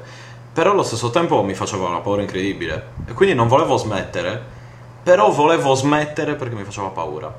Eh, non lo so, era una, era una sensazione quasi di, di prigionia, diciamo, perché ero prigioniero di, di me stesso, del me stesso giocante, cioè con, la- con una volontà di giocare. Eh, una cosa molto me- breve, molto... A me è capitato Scherzo. quel- qualche anno dopo con Resident Evil, eh, con, con i pari. Anche quello, ecco, e poi ricordo un altro, un altro trauma, sempre vissuto da solo, è stato con un gioco per PlayStation 1 che si chiama Lundra. Un, eh, un, un Sì, RPG, conosco. un action RPG. Bello, Eh, carino. Molto bello, secondo me il primo Lundra è davvero bello, particolare per, eh, per il genere di, di RPG all'epoca, che non so se, se ricordi, Luigi aveva dei salvataggi abbastanza ehm, lontani l'uno dall'altro, quindi se ti buttavi a fare una determinata missione o andavi in un certo posto, ci mettevi molto tempo a tornare, dato che non avevi punti di salvataggio all'interno di certe zone, soprattutto se ti perdevi, era un gioco bidimensionale molto vasto. E quindi io ricordo che dovevo uscire, avevo giocato tutto il giorno ad Alundra, non ne potevo più e, e dovevo salvare in qualche maniera. So che c'erano i miei genitori che mi aspettavano, vivevo appunto miei genitori, Sì. forse ero alle medie, sì più o meno quello quando ho preso la PlayStation. E, e dopo un po' ho iniziato a tremare, anche lì volevo andarmene via perché non ne potevo più di giocare, ma se spegnevo la console avevo perso mezza giornata di gioco praticamente, cioè una cosa allucinante. E, e quindi ero, mi ricordo che quando sono riuscito a salvare ho provato questo senso di liberazione quasi, di finalmente ho- sono tranquillo, cioè ho, fatto il Sì. Ho raggiunto il mio scopo e ricordavo sempre che ero tesissimo, era proprio... Ero quasi spaventato dal fatto di, sempre di non potermi staccare dal, dal gioco, perché se no avrei mandato all'aria tutto il mio, il mio lavoro, diciamo, il lavoro dell'epoca. Quindi non lo so, per me le- traumi, alcuni traumi sono stati questi, poi ce ne sono degli altri che ora come ora non mi vengono Sì. in mente, ma riguardano tutti una forma di dipendenza, di, di quasi di coesione. eh, Capisco, capisco. Col, col gioco, di, di, di medesimazione. Innesti più che altro un circuito energetico fra te e il videogioco eh, che- di cui è impossibile uscirne fuori. Per quanto l'esperienza sia in questo caso brutta dal punto di vista sensoriale o eh, da quanto- per quanto sia eh, ti lega sul filo del rasoio, perché anche un salvataggio non credere che ti mette una tensione non è indifferente. Sai, io penso che la memoria del videogiocatore, cioè la paura di perdere la sua realtà passata, la sua esperienza, è dovuta alla perdita dei salvataggi.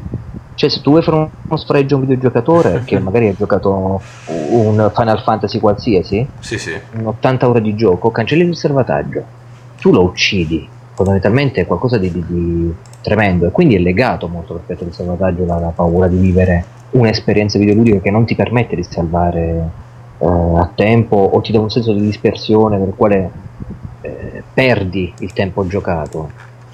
Eh, Eh, sì, eh, non lo so, ti fa anche passare la voglia di, di riprendere eh, quella, quella determinata cosa. Al- anche, cioè, non solo per un fatto di, di poca voglia di rincominciarlo, ma proprio come se perdessi la motivazione ad agire su quel gioco. eh. è normale, eh, sc- ti scoraggia perché sembra che tu non incidi nell'universo del videogioco. cioè, e non cioè il tuo passaggio dice... è stato cancellato completamente in quel, esatto. in quel eh. determinato gioco. Eh. Io, paradossalmente, quando mi parli di passaggio, mi fa ricordare invece cosa che mi ha fatto paura a me, che paradossalmente può sembrare banale, ma non è il motivo principale del trauma.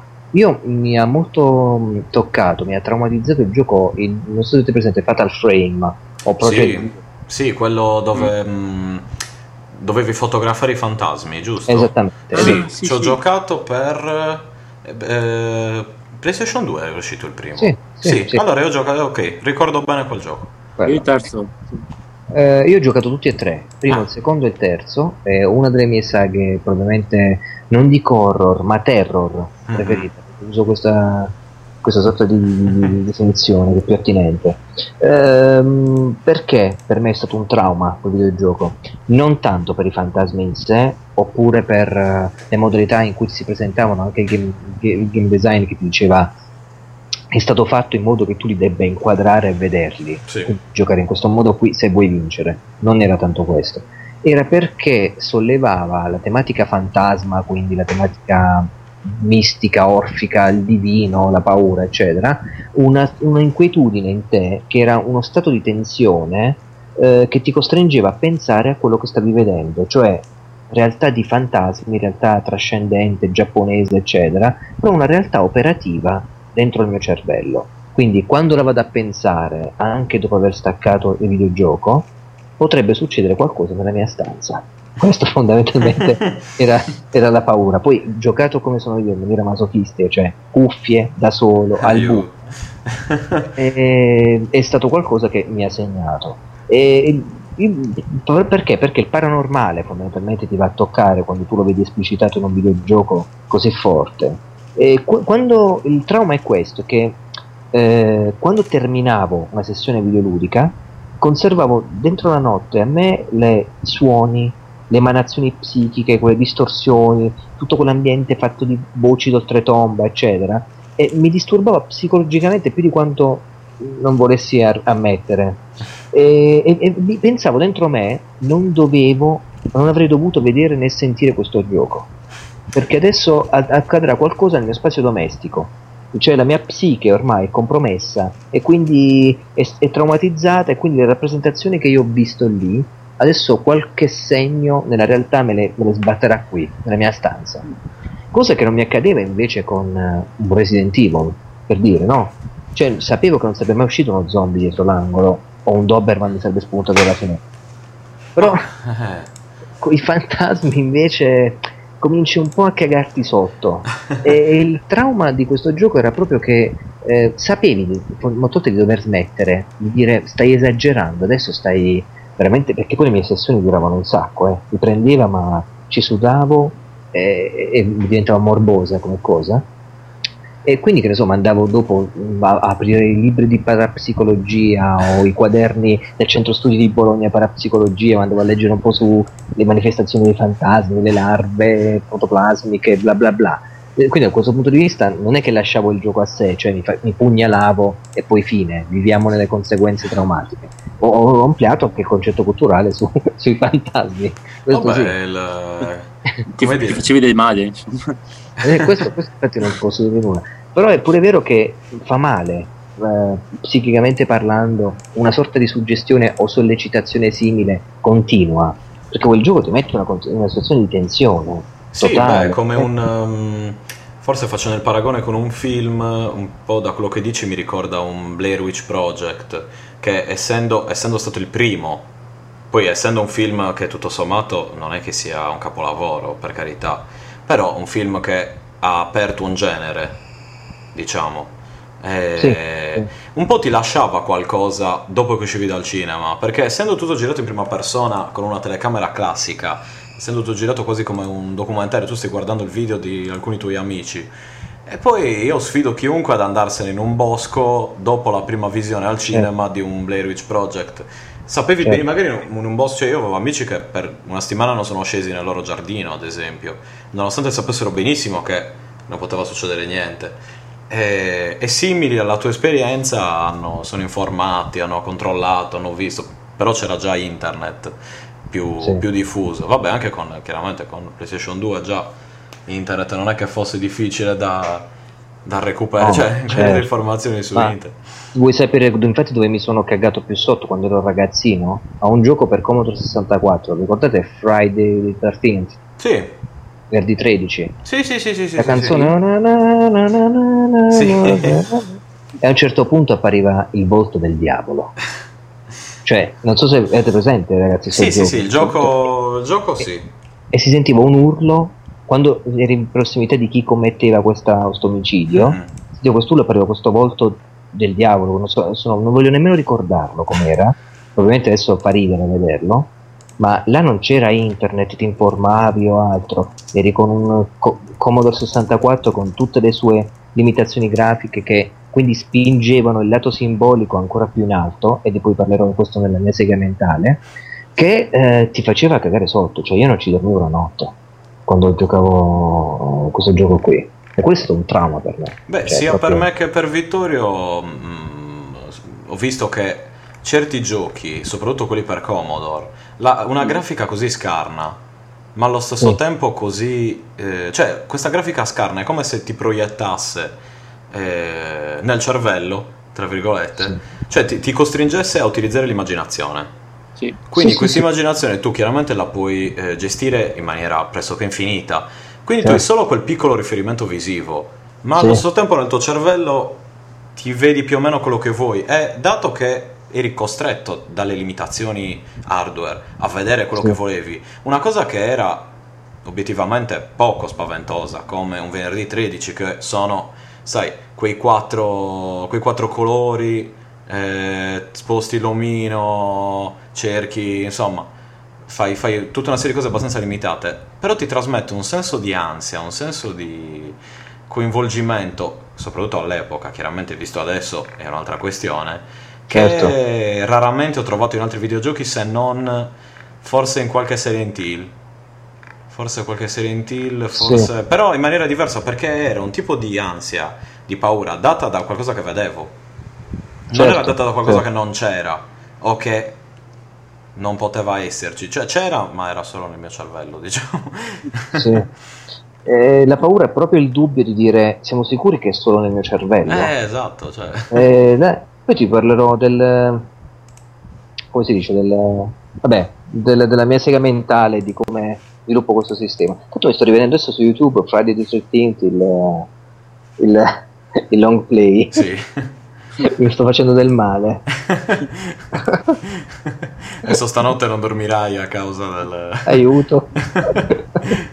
Vai, mi sa che ti lasciamo a campo libero. Io spengo addirittura il ventilatore in questo momento per, per avere ancora meno, meno rumore, per esprimere, esprimerti al meglio riguardo alla tua sega mentale e poi la- come dei bravi bambini la commentiamo tutti assieme. come una classe di ricchioni.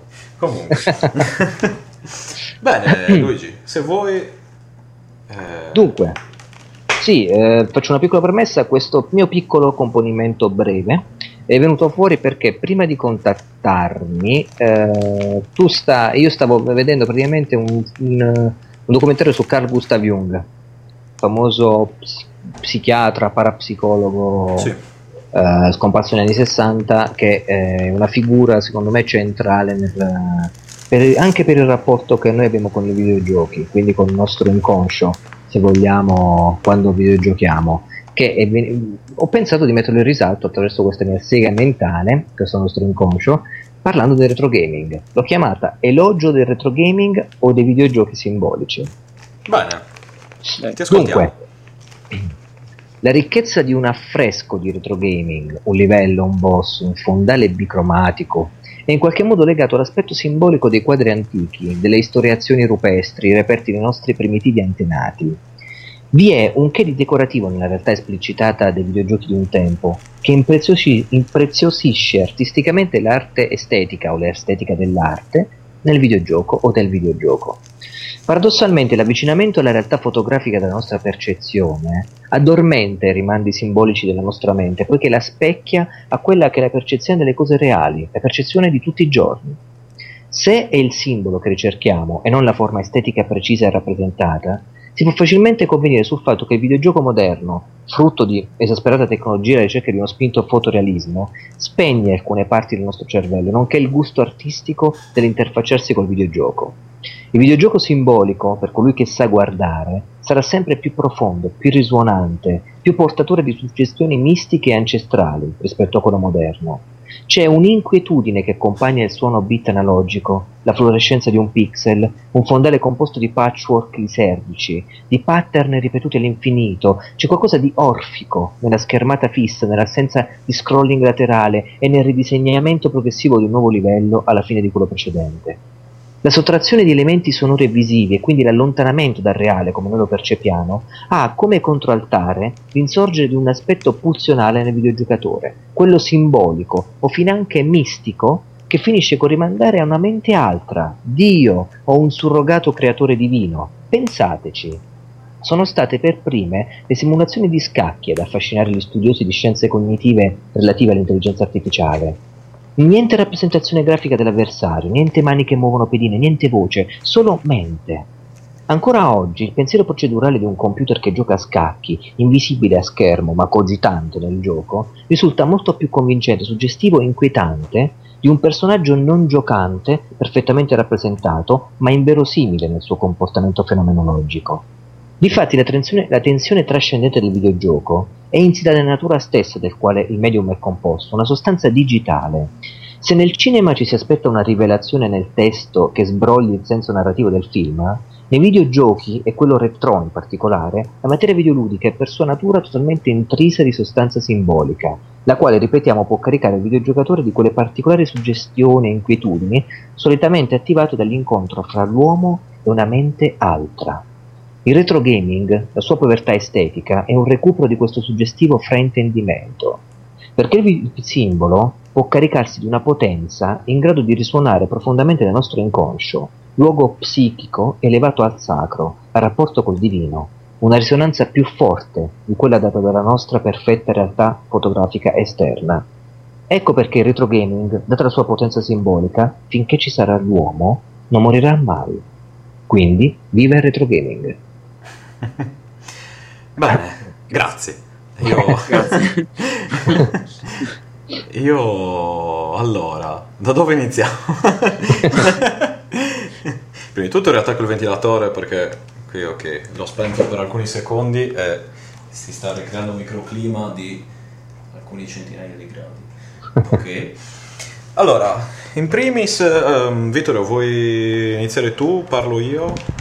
Come vuoi regolarti? Ma Vittorio? Ah. Sì, ci sono, ci ah, sono. Okay. la, la, premessa ovviamente questa è una sega mentale delle mie uh, elaborate, contorte, eccetera, quindi non è un qualcosa strettamente connesso al videogioco. Sì, sì, beh, esatto. Parlato. No. È sempre una puttanata di quelle giganti. No, è un, meta, no, no. è un meta retro gaming, diciamo. Meta pippone, facciamo Sì, così. esatto, è la meta sega mentale. Sì. Allora, che, eh, che prego, in, è una cosa che in qualche modo ho pensato sempre anch'io. Non sarei mai stato capace sì. di mettere gioco così bene sicuramente. Idem. Però eh, non so, il fatto che questo, eh, questo eh, il fatto che eh, le nuove tecnologie, il progresso così permetta di far sì che eh, ci sia un, appunto un, un maggiore avvicinamento alla realtà e un maggiore quindi d'altra parte eh, distaccamento dall'aspetto simbolico. Eh, sì sono d'accordo. Fa so, sento anch'io che mh, eh, fa, fa, lavorare di meno la, la, mente del giocatore che cioè, la, mente, la, la, mia mente ecco parlo per, per esperienza personale quindi. Uh-huh. mi rendo conto so che c'è uno non dico uno sforzo perché non è uno sforzo faticoso ma un un, un lavoro. Un è lavoro uno sforzo che, intellettuale che non per questo che fa, faccio è, sì esatto ma non per questo è meno faticoso lo sforzo intellettuale rispetto a quello fisico in certi casi è, cioè, c'è gente che è impazzita sforzandosi intellettualmente quindi sì. a, me, a, me, piace immaginarmi le cose e il fatto che ci sia un, un videogioco quindi un'attività ludica quindi piacevole si suppone eh, che mi dice cosa devo vedere e non so, mi dà un po' per le palle, ecco. cioè lo trovi castrante quasi. Sì, molto, molto castrante. Cioè non è che necessariamente eh, se sia un gioco eh, maggior, diciamo, eh, retro, quindi con, con una componente simbolica più sostanziosa, io mi immagino una cosa, tu ti immagini una cosa completamente diversa. Mm-hmm. Però far lavorare l'immaginazione a me, a me piace.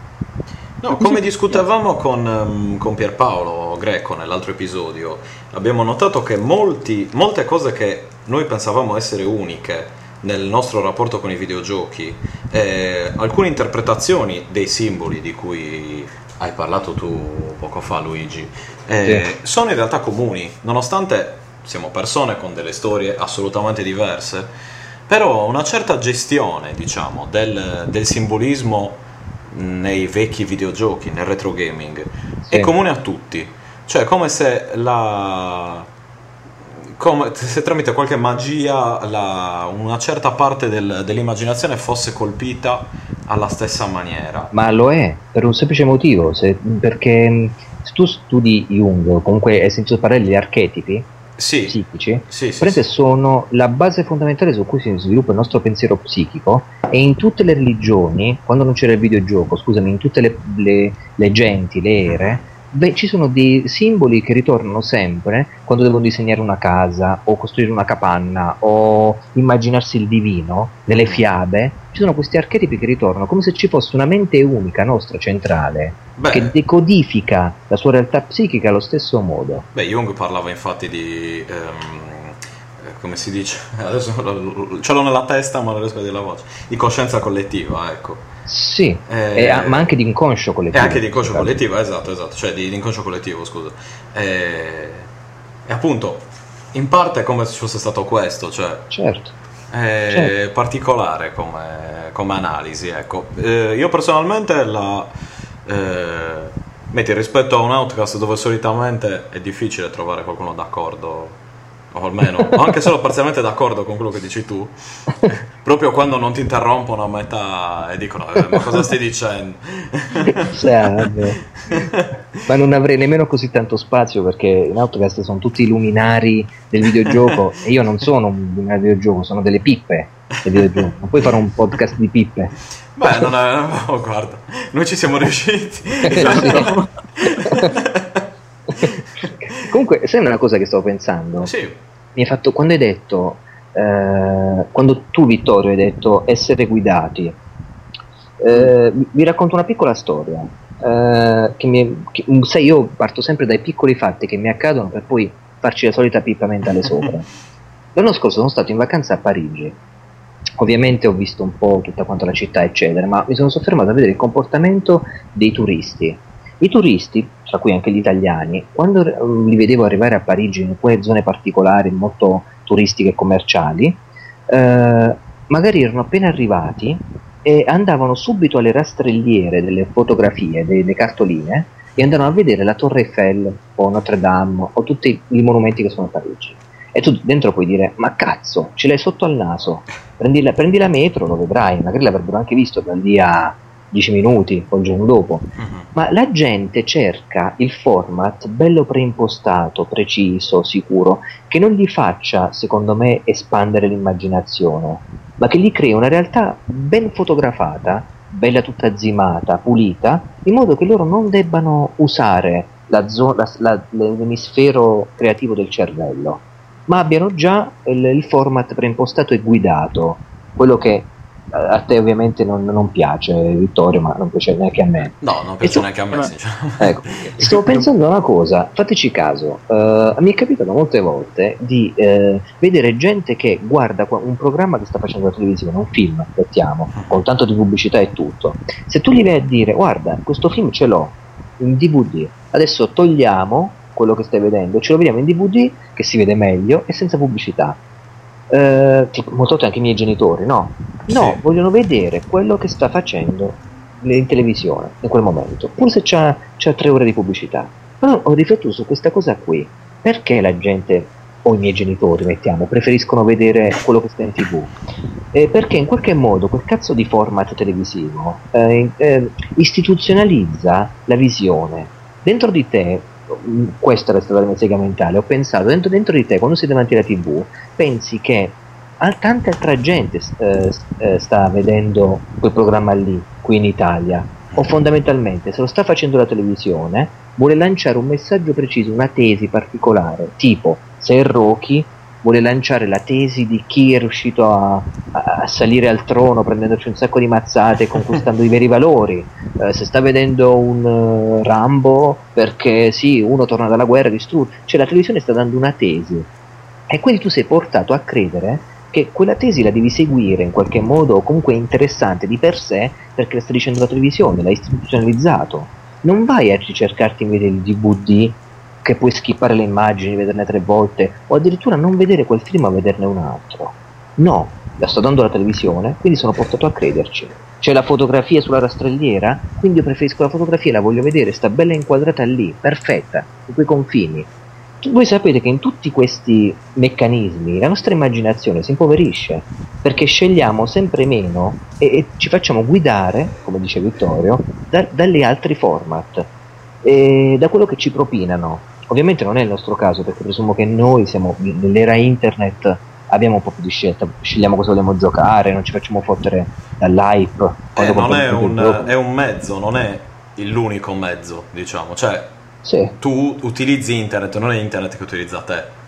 Esatto. È quello il, il, esatto. il nodo gordiano, diciamo è ottimo come, come, visione, insomma Intel la vedo come molto più democratico, ti fa scegliere cosa vuoi vedere magari o info, ti fa informare. Però cazzo, il, l'essere guidati è una tematica tosta, cioè mh, mm, abbiamo un sacco di, di, di, piccoli meccanismi nella nostra vita quotidiana che ci guidano e noi non ce ne accorgiamo magari, però ci condizionano molto le scelte o i gusti o istituzionalizzano certe pulsioni ah, che invece potremmo provare autonoma- autonomamente senza senza di loro. Ma l'esempio che hai fatto tu è calzante perché a me è capitato tantissime volte dove, di, di, dover um, ad esempio dire alla mia ragazza guarda che il film che stanno trasmettendo adesso c'è la stessa identica cosa lo possiamo vedere uh, più tardi al computer. E in più lo guardiamo certo. senza pubblicità magari anche in Dolby Surround, uh, sti certo. cazzi, ecco.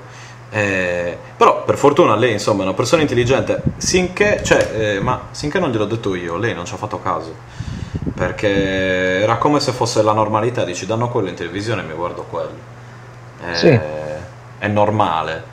Invece non lo so, vabbè, un altro tipo di esperienza, cioè da dire che la televisione è una forma passiva di, come dire, di... Mh, mm, di frizione. Di, sì, di interazione, ecco. Quindi, sì. mentre invece il videogioco chiaramente prevede che tu agisci attivamente sul, sul, media che utilizzi per giocare, anche solo per avviare il gioco. Certo. Questo è già qualcosa. E, certo. insomma, adesso ho fatto 10.000 discorsi nella mia testa mentre parlavi tu, eh, perché appunto mi davi gli spunti, adesso ovviamente li ho scordati, credo tutti, come è giusto che sia. Eh, mi ricordo assolutamente cosa stavo dicendo. Quindi allora... No, ritorniamo, allora, ritorniamo al, all'inizio dove nel tuo, eh, nella tua sega mentale, diciamo, eh, adesso, come dire, analizzandola, dividendola, ecco, schematizzandola, sì. quali, quali, sono i punti i fondamentali della tua, della tua sega mentale per renderla anche un po' più fruibile, diciamo. sì. Beh, eh, fruibile a tutti, non solo sotto...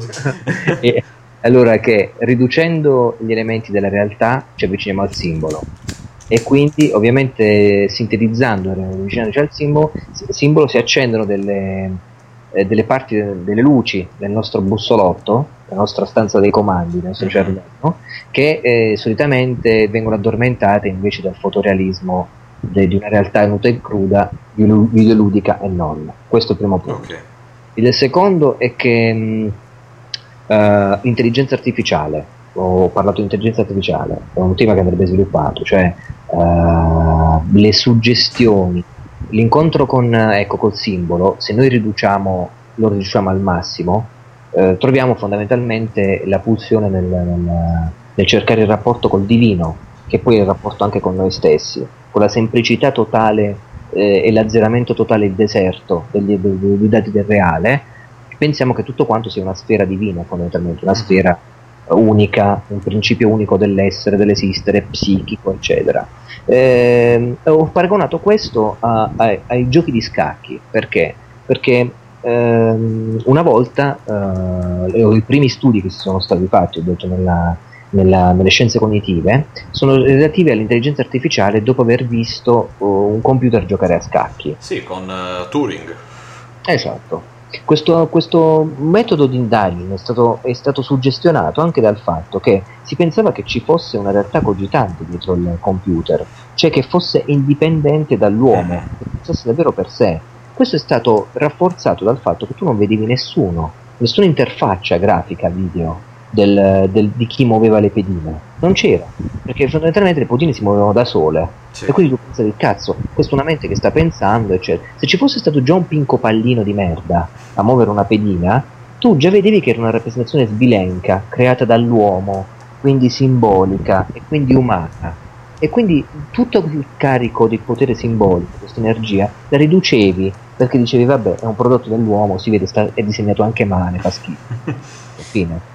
Eh, quindi l'assenza di elementi fondamentalmente, come dicevo prima, ti porta già a spararti in aria eh, in un senso mistico, cioè indagare agli elementi, metterceli tu con l'immaginazione, fino a addirittura andare a condividere o a confonderti con un'ipotetica realtà divina che sta muovendo questi scacchi. Sì, un po' il discorso che appunto facevamo prima con le esperienze eh, da bambini soprattutto, condivise tra persone che hanno storie diverse di vita che non si conoscono probabilmente mai si conosceranno, è, è il fatto che un certo tipo di retro gaming ti porti a stimolare in maniera quasi forzata eh, una parte del cervello adibita alla creatività, all'immaginazione, yeah.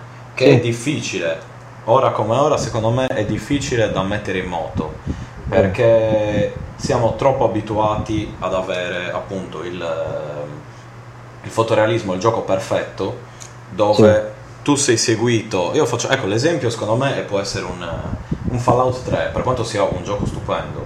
Sì. Eh, quello secondo me è un esempio lampante. Il gioco inizia quando tu sei bambino addirittura e ti insegna sì. i comandi. Quando tu sei bambino, cioè proprio ti fa un tutorial eh, di vita quasi. cioè, sì, sì. e ti porta poi a utilizzare tutte le varie cose, mentre prima c'era un, una certa non lo so, era un po' diverso. Anche cioè, i manuali, ok, ti davano delle indicazioni, però eri tu a doverti leggere. E se tu non ti leggevi il manuale, dovevi, imparar- cioè, dovevi impararlo da te. E, e certe cose non, non, le imparavi nei manuali. Se giocavi uno Street Fighter in sala giochi, Cazzo. Eh, cioè, avevi, sì. avevi cioè, o, vede, o lo vedevi fare da un'altra persona, cioè c'era per forza una, qualche tipo di interazione o un tentativo no? di raggiungere la, um, di fare una mossa speciale, la mossa speciale giusta nel momento giusto, eh, o di fare una determinata combo. Adesso, ad esempio, se uno vuole fare, mm, se uno vuole diventare il maestro di Tekken, per dire, si può cercare tutte le, le combinazioni, tutte le combo, e poi si mette lì le ore è quasi macrare come si faceva su Ultima o come si fa su, su World of Warcraft. Cioè tu se lì ripeti la stessa azione finché non la perfezioni.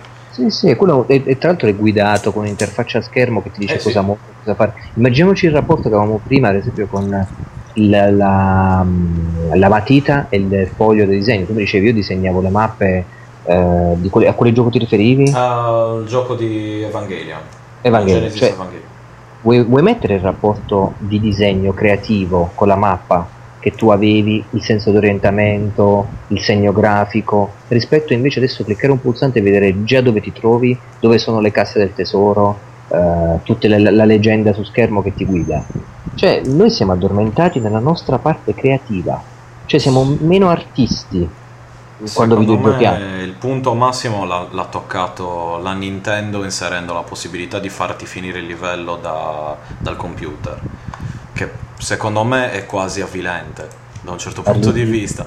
Faccio un esempio cioè? con, con beh, in Super Mario Bros. Wii, ad esempio. Ah, dopo la, la morte. Dopo che muori, esatto, uno, un fracasso di volte. E mm. allora appare l'opzione che ti dice se vuoi, che, se vuoi un aiuto, eh, salta su questo, cioè vai qui. Allora lì sì. ti appare il personaggio uh... che ti finisce il livello praticamente. E poi ti dice: vuoi andare avanti oppure vuoi eh, rifarlo tu? E sì, sì, sì. quindi decidi. E secondo me è davvero. Non lo so. Cioè, io mi ricordo che avevo passato le ore nel primo Super Mario per capire il meccanismo che mi permetteva di arrivare alla fine del livello dove dovevi scegliere la, la piattaforma giusta. Sì. Perché c'era, dovevi andare la prima volta in quella di mezzo, la seconda ah, nella sì. prima, capito? Però mm. non c'era scritto da nessuna parte questo. Cioè, o te lo diceva un amico o era finito lì. Posso più... Sì. Apro una, una, piccola parentesi che, che, c'entra in parte, però un, un po' fuori discorso, ma la richiediamo subito. Uh-huh. Da, una parentesi da, da, vecchio che guarda i lavori in corso. Ok. Ma quanto erano belle le mappe complete met- dei giochi platform che mettevano sulle riviste? Eh, vabbè, quelle... Allora, io... Io provo piacere solamente di guardarle, poi la mappa completa... Io per fortuna, cioè adesso, eh, mio fratello mi ha portato da Londra un paio di copie di Retro Gamer, che è una delle poche riviste in commercio, chiaramente solo per il mercato inglese purtroppo, ma è possibile anche l'abbonamento eh, in Italia a costi esorbitanti. E questa rivista presenta delle, delle mappe classiche, diciamo. Cioè ha proprio tutta la mappa completa di, determin- di, un determinato gioco fatta come si faceva un tempo, quindi col, con l'intero stage, tra virgolette, fotografato, ricreato, sì. eh, le indicazioni ed è bellissimo, cioè è una forma di feticismo, ma... È... Sì, è molto feticista, è bello, non so, a me piace. Sì, è come, non lo so, un, un bel quadro. te lo guardi, eh. lo rimiri e dici questi, questi, livelli, poi associ magari a determinati livelli, vedendoli dici ah io mi ricordo quanto tempo ho passato per superare cosa ne so, questo schema di Metroid dove mi ammazzavano sempre e come dire ti porta a ricordare tutta una serie di cose. Io mi chiedo se ora come ora, facendo la stessa cosa con Gears of War, ti può venire in mente qualcosa, a meno che, non lo so, l'hai finito con un amico e ti ricordi quando abbiamo finito Gears of War assieme ma cioè, non penso che sia successo chissà quale, quale evento durante, o almeno che ti scateni tutta una serie di ricordi anche legati proprio a un periodo di, di vita di, abbastanza non elevato. C'è. Forse nel multiplayer, quando si gioca assieme, una bella sessione, ma quella eh, te la quello, fare...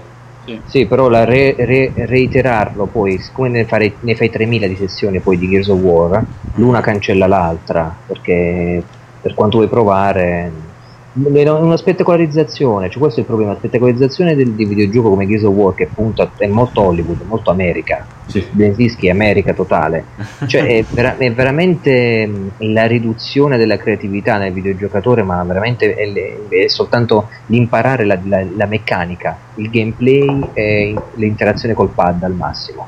Impari questo se diventi un dio e finisce, ci fanno i tornei infatti con Gears of War i tornei dove si gioca 4 contro 4 io ho pure partecipato alcune volte. Ragazzini bastardi che sapevano tutto dove mettersi ti miravano la testa. Ma così divertivano quando giocavano?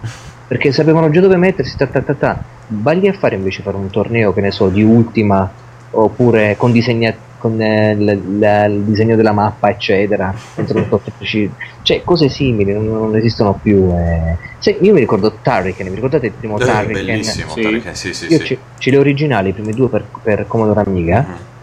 Eh, ogni volta che giocavamo, o io e mio cugino, aprivamo la mappa e seguivo con gli occhi dove stava lui nella mappa. Dicevo, dai, fra, fra un po' ci sarà la zona vulcanica, fra un po' riesci, riemergi fuori quel seguire con la mappa e poi rivenire fuori con uh, il personaggio mi dava un'ariosità, un senso di appartenenza al videogioco molto creativo, molto forte.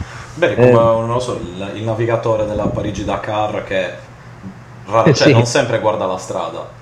Esatto. Lui deve dare le indicazioni, sa dove si... Sì. e l'altro deve solo guidare, diciamo. Solo guidare. era molto bello, ma avete presente? Io ho amato molto Snake Eater, Metal Gear Solid 3 eh, eh, sì, eh, ci ho giocato pochissimo, ma... Il, il 3 in particolare, non so se tu hai avuto modo di sperimentarlo assieme agli altri. Uh, praticamente ti, ti, riduce la possibilità di, di, stare, di essere, scusami, di poter vedere i nemici, perché hai soltanto un visore sonoro, uh-huh. perché nel 60 naturalmente non c'era quella tecnologia, il radar Soliton che aveva Snake eh, negli anni 2000. E quindi la cosa bella è che sentivi in qualche modo di dire eh, ok, adesso sono ancora più in crisi, devo, devo vedermela da solo, sfruttare creativamente l'ambiente all'aperto, quindi non è una cosa claustrofobica, chiusa. Io non, non amo le zone, le zone chiuse di Metal Gear, dico sinceramente, non, non mi fa impazzire. Ehm, Beh, avrei odiato i primi due, quindi immagino. Non, a me non mi dice niente fondamentalmente il primo Metal Gear, mi piace la storia, tutto è, è bellissimo, c'è una suggestione molto forte. L'incontro cinema videogioco c'è tutto. Anche l'ultimo mi piace molto. Ah. però se devo dire Snake Eater è stato il mio preferito perché è all'aperto. Abbiamo ancora una sensazione di una sensazione analogica non legata precisamente al retro gaming perché ovviamente non c'è nulla di retro gaming. Però in qualche modo ti senti come Snake che sta nudo un naked snake infatti cioè uh-huh. non c'è un cazzo da fare de- per, per, andare avanti non ho tecnologie devo vedermela con quello che posso e c'è un sorta di recupero di complicità paradossalmente rispetto ai ultimi Metal Gear e se ripenso ai primi Turrican ripenso ai giochi che c'erano le mappe le disegnavo oppure ricordate Hero Quest sì, Hero Quest? sì io c'ho guarda allora io da poco anzi da poco bugia un po' di anni fa mi sono comprato Star Quest Ah, ce l'ho è, anch'io. È la versione spaziale di HeroQuest. Ah, diciamo. Se lo sei comprato analogico, nel senso che no, ho comprato. Sì, sì, l'ho scatolato. Ah, io ce l'ho, ce le ho tutte e due, HeroQuest e StarQuest. Bellissimi giochi. Vabbè, facciamo un'introduzione. Adesso è proprio un altro genere, ma è una qualche forma di retro gaming anche questa, in effetti. Eh certo. Analogico ma retro gaming. Sono giochi. HeroQuest era fantasy. sì. C'era un game master che si poteva inventarsi delle storie, delle, delle missioni oppure prenderle dal libretto e ogni personaggio sceglieva dei personaggi precreati ehm, e lentamente andava avanti e creavi una storia, creavi soprattutto il dungeon. La fase principale era quella, tu piazzavi in una, in una tabella eh, disegnata i muri, i mostri, i tesori, cosa trovi, cosa non trovi in modo da eh, creare una serie di difficoltà al, al giocatore. La, la, piazzavi fisicamente. La piazzavi diciamo, fisicamente, C'erano esatto. proprio eh, armadi, eh, rastrelliere di armi, eccetera, per creare proprio l'arredamento visivamente, quindi cartoncino e plastica. Sì, sì. Eh, un... Eh, perché questo è proprio il passo successivo, riduttivo ma successivo di eh, Dungeons Dragons, sì. che era tutto mentale, qua invece c'era una parte fisica, materica proprio. Era un Dungeons and Dragons light tra virgolette. Light. Perché... Vero. Non era e, difficile. Ah, prego, prego. La creazione, questa è bella. Cioè, in Nero questo mi ricordo che potevi inventarti. Ecco, è assurdo dire potevi inventarti, come se adesso non possiamo più inventarci, ma effettivamente è così. Perché già quando ad esempio è, nato, è uscito HeroQuest nel videogioco, io ce l'avevo per Commodore 64, uh-huh. Non potevi crearla l'avventura tu, erano quelle mi sa prefissate del gioco in scatola. Ah, io quello proprio mi sa che non ho mai giocato per, eh. quello per Commodore. Ho giocato appunto quello cartaceo. Eh. Sì, sì, esiste, è, molto, è fatto molto bene, rispettoso delle regole, però sono esattamente le stesse avventure che sono nel gioco in scatola. Sì, sì, cioè, sì. Eh, tutto qua. Eh, però non potevi creare, già non c'era più un editor, quindi era già più limitato rispetto al scatola. Sì, quanto ne potremmo dire? Partiamo da questa considerazione. Meglio di no, meglio poter aprire un podcast a parte. eh. Quindi non mi ricordo dove sinceramente da come ci siamo arrivati. Ah, perché io ho tirato fuori la storia delle mappe. Ho aperto ah, una piccola parentesi. Ho aperto anche un piccolo vaso di Pandora. E chiudiamo e salviamo. Sì, allora, adesso abbiamo, oh. abbiamo analizzato una parte adesso. Eh, quindi sì, allora, quindi il simbolismo che aiuta, diciamo, a sviluppare una certa creatività, una certa eh, propensione alla creazione utile, che poi si rivela utile non solo chiaramente nell'ambito dei videogiochi, perché eh, può essere utile per, per, tante cose. Magari appunto non viene in mente di, di creare un podcast eh, sui videogiochi, ad esempio, se hai anche una mentalità troppo chiusa o non sei, o sei troppo schematico, devi avere qualche eh, insomma qualche fantasia, una qualche... qualche residuo di fantasia. Sì, esatto, qualcosina, se proprio non sei un ingegnere. Ecco. no, scherzando, con, convivo. Un saluto a tutti gli ingegneri. Sì, uno è il mio inquilino, quindi. E quindi sì, c'era questo e poi la, la parte, l'altra parte... Parlavamo dell'intelligenza artificiale, Intelligenza artificiale. scacchi. Molto influenzata anche reciprocamente dalla letteratura fa- eh, fantasy e cyberpunk, eh, Sì. non fantasy, eh, fantascientifica e cyberpunk, Assolutamente sì. dell'epoca che aveva avuto un bel boom. Io tra l'altro da poco ho recuperato una cosa come, non lo so, 200 urania. In, eh, Cioè, in che senso hai recuperato? ho recuperato no no li ho recuperati tramite il www in Cioè ti sei formato- comprato 200 urani? no no no no no no in formato hai pdf li hai presi in prestito. li ho presi in prestito da internet Esatto. Eh, Ah, e poi me li leggo con calma nei miei vari iPhone nei miei vari uno ne ho Quello. Guarda, ti posso dare dei consigli veloci sulla fantascienza, ovviamente non Urania, perché non, non frequento tanto. Ti do alcuni... ehm, no aspetta io parlo di Urania di anni 70-80 Ok, ok. sì. Quindi, no, quelli attuali poi mh, altre cose, Gibson, eccetera, eh, Dick. eh, poi non so, prego, cosa, cosa stavi consigliando? E quello che ti avevo linkato, Alessandro Vietti. Sì, ho letto il tuo, la tua recensione, diciamo, riguardante la- il suo libro. Sì, ti Eh. consiglio veramente di reperirlo. Non, mi sa che fuori produzione, Mm. fuori catalogo della Cosmo, eh, delle, scusa, editrice Nord. Eh, però lo trovi su eBay. Quindi adesso cercalo e prendilo prima che vai in pubblic- pubblichi la, la puntata, se no tutti quanti ascoltano dico che lo prendo. Eh, Alessandro Vietti che è un grandissimo per me, l'ho Mhm. scoperto veramente per sbaglio. Cioè, ti dico come l'ho scoperto. A IBS dovevo spendere quei 5-6 euro per avere uno sconto, Mhm. di di una decina di euro. Allora ho detto cosa prendo? Eh? Ho, ho preso il libro più spontaneato che ci fosse come titolo di fantascienza, si chiama Cyber World. Eh, Alessandro Vietti, vincitore del premio, eh, ho detto guarda lo prendo giustamente, giusto perché è italiano e perché ha vinto un premio delle edizioni Cosmo 1996. Poi pubblica per la stessa editrice di Orson Scott Card, la Nord, e ho detto ok, prendiamo Cyberworld. L'ho letto, ci sono rimasto totalmente di cazzo. Cioè che un italiano nel 96 potesse scrivere una cosa che poteva prevedere la rea- nostra realtà eh, virtuale, dai Second Life a insomma, a tutte le suggestioni del, del web 3.0, più, e questo è pazzesco, le interfacce di connessione. Cioè lui aveva già previsto il Nintendo Wii, con il, eh, scusami, il, la step board, Nintendo Wii, Ah, Wii la board. balance board. Ah, no. Balance Cioè, board sì. o il uh, Wiimote? Eh, la balance board, scusa. Mhm. Cioè, nel senso, muoversi su questa sorta di realtà pe- pedana virtuale, compiere delle selezioni su schermo che possono poi influenzare la realtà virtuale, le, le- le tute con i feedback, vabbè, non ti, non ti dico nulla. Ma la cosa bella è che eh, tutto con una lucidità pazzesca, sembra veramente di leggere. È presente, scommetto che sai chi è, perché se sei un appassionato, eh, il metaverso ehm, di ah, come si chiama quel, quel famosissimo eh, romanzo eh, porca miseria Neil... No, aspetta. sì Neil Stephenson, Neil Stephenson. esatto Eh, come si chiama il, il- il libro? Snow Crash. Snow Crash l'hai letto? Cash, Crash. Crash, non Crash. Snow No, Crash, Crash, no, sai che non l'ho mai letto, ma lo conosco. assolutamente recuperarlo come dici tu e quello è un capizzale lo devi mettere vicino secondo me a William Gibson È veramente vicino a, a, Neurome- a Neuromante.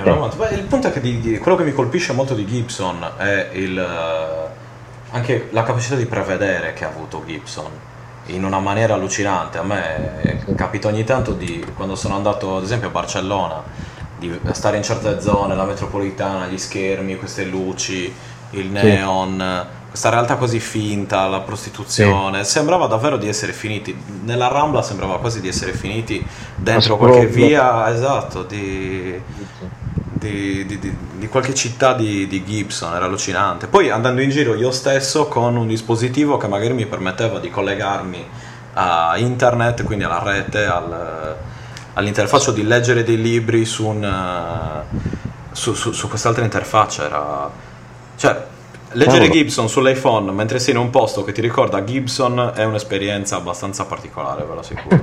molto, molto, molto, bello. E, ma tra l'altro viene fraintesa la, la fantascienza letteraria, il, science fiction come genere minore, quando in realtà invece è una scrittura profetica. Cioè la, la, la scrive gente con mente superiori, cioè che trascendono completamente la realtà e la vanno a porre l'occhio 10-15 anni da quando scrivono, se non di più. E, cazzo, io per me la fantascienza viene prima addirittura di, della, della, letteratura classica, perché inventa nuove forme partendo sulla realtà e quindi anche una critica sociale molto forte, perché per, per prevedere vuol dire che tu stai criticando quello che c'è o già stai prevedendo nelle forme. Sfido un qualsiasi scrittore di oggi, eh, di, di romanzi non voglio fare nomi, però tipo, che ne so, un De, Andrea De Carlo, mm. che, che, sta ancora in giro, vende ancora, ma piuttosto che un Fabio Volo. Vabbè, oh. qui stiamo parlando proprio di... Cioè, che vendono un sacco di libri, ma anche sì. un Paletti, Giorgio. Paletti che vende libri in tutto il mondo, ma e, e dicono che sia un genio, cioè un uh, one made man che si è fatto le palle, che riesce a vendere dappertutto, ok, ma valuta anche, valorizziamo anche chi invece c'è uno sguardo per tutto il futuro perché non vuole scrivere magari di, di, di, killer o di altre cazzate, ma ti sta criticando la realtà e ti, ti, ti, pone lo sguardo, te lo fa evolvere. Io, io rilancio su Retrocast la, la science fiction, leggetela, vedete Ghost in the Shell, vedete quanto cazzo ci sono di, di precursori nel mondo. No, ma è una giornata fantascientifica, diciamo, a, a, tra l'altro prima di andare al di, di, venire in camera a registrare, stavo cenando e stavano trasmettendo Terminator 2. Un grande sì, eh. film. Eh, cioè... che, infatti ho detto a mia madre, mamma guarda che ce l'ho eh, addirittura in Blu-ray anche. Esatto. Eh, perché no vabbè, ma lo vedo qua così, con le pubblicità e tutto. Il discorso che facciamo prima. Esatto, esatto. No, io ho detto, beh, c'è Terminator 2, ho detto, è fatta. Questa è la, la fantascienza fruibile da chiunque, pur rimanendo uno, comunque una, una, buona fantascienza tutto sommato, ecco, per essere un prodotto così eh, di massa. Eh, Vero. Eh, secondo me non è, non è, male, ecco. È diverso, ecco, ad esempio, cosa hanno derivato da, da Terminator, per fare un esempio. Cioè, hanno tirato fuori delle ciofeche allucinanti a livello videoludico, ad esempio. Sì, eh, Madonna. Cioè, No, no, no, meglio non pensarci. Non, non, so neanche se è il caso di parlarne, ma se capita di, di guardare. Ecco, l'Angry Video Game Nerd ne aveva parlato di vari giochi tratti da Terminator ed erano uno peggio sì. dell'altro. Sì. Davvero uno peggio dell'altro. Basta dire che uno era per um, Siga 32x o Siga CD. Quindi questo dovrebbe essere già, già un monito. Sì. che purtroppo, e... insomma ti volevo chiedere una cosa. Sì. Tu collezioni anche eh, film sul, eh, sul, mondo fantascientifico, sul cyberpunk, immagino di sì. Colleziono no perché mi sono autoimposto di non collezionare praticamente più niente di fisico, se possibile. Okay. Però sì. sì, cioè nel senso, io appena trovo, cerco, frugo, mi guardo tutto quello che di cyberpunk riesco a tirar fuori. Ok, ti volevo chiedere, l'hai visto il film Il tredicesimo piano? Sì, sì, sì. Tra l'altro l'ho Io... rivisto da poco, convinto di non averlo mai visto, in realtà l'avevo già visto. Quindi... e... che, che, ne pensi? Insomma, ti è piaciuto? Piace?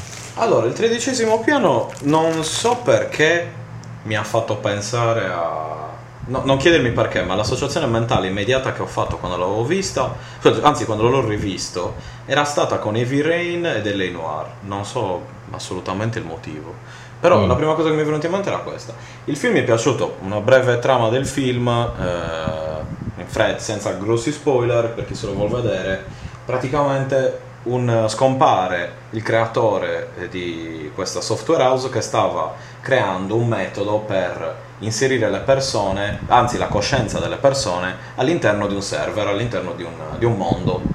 Eh, non come Tron però, dove le persone vengono fisicamente inserite nel sistema, ma eh, qui uno come dire, si stende in un, in un lettino e la sua coscienza si inserisce in quel mondo. Da qui poi, data la sua sparizione, ci sono tutta una serie di di problemi, diciamo, di problematiche legate al, al, suo recupero e soprattutto al fatto che l'intelligenza artificiale diventa quasi cosciente della sua situazione.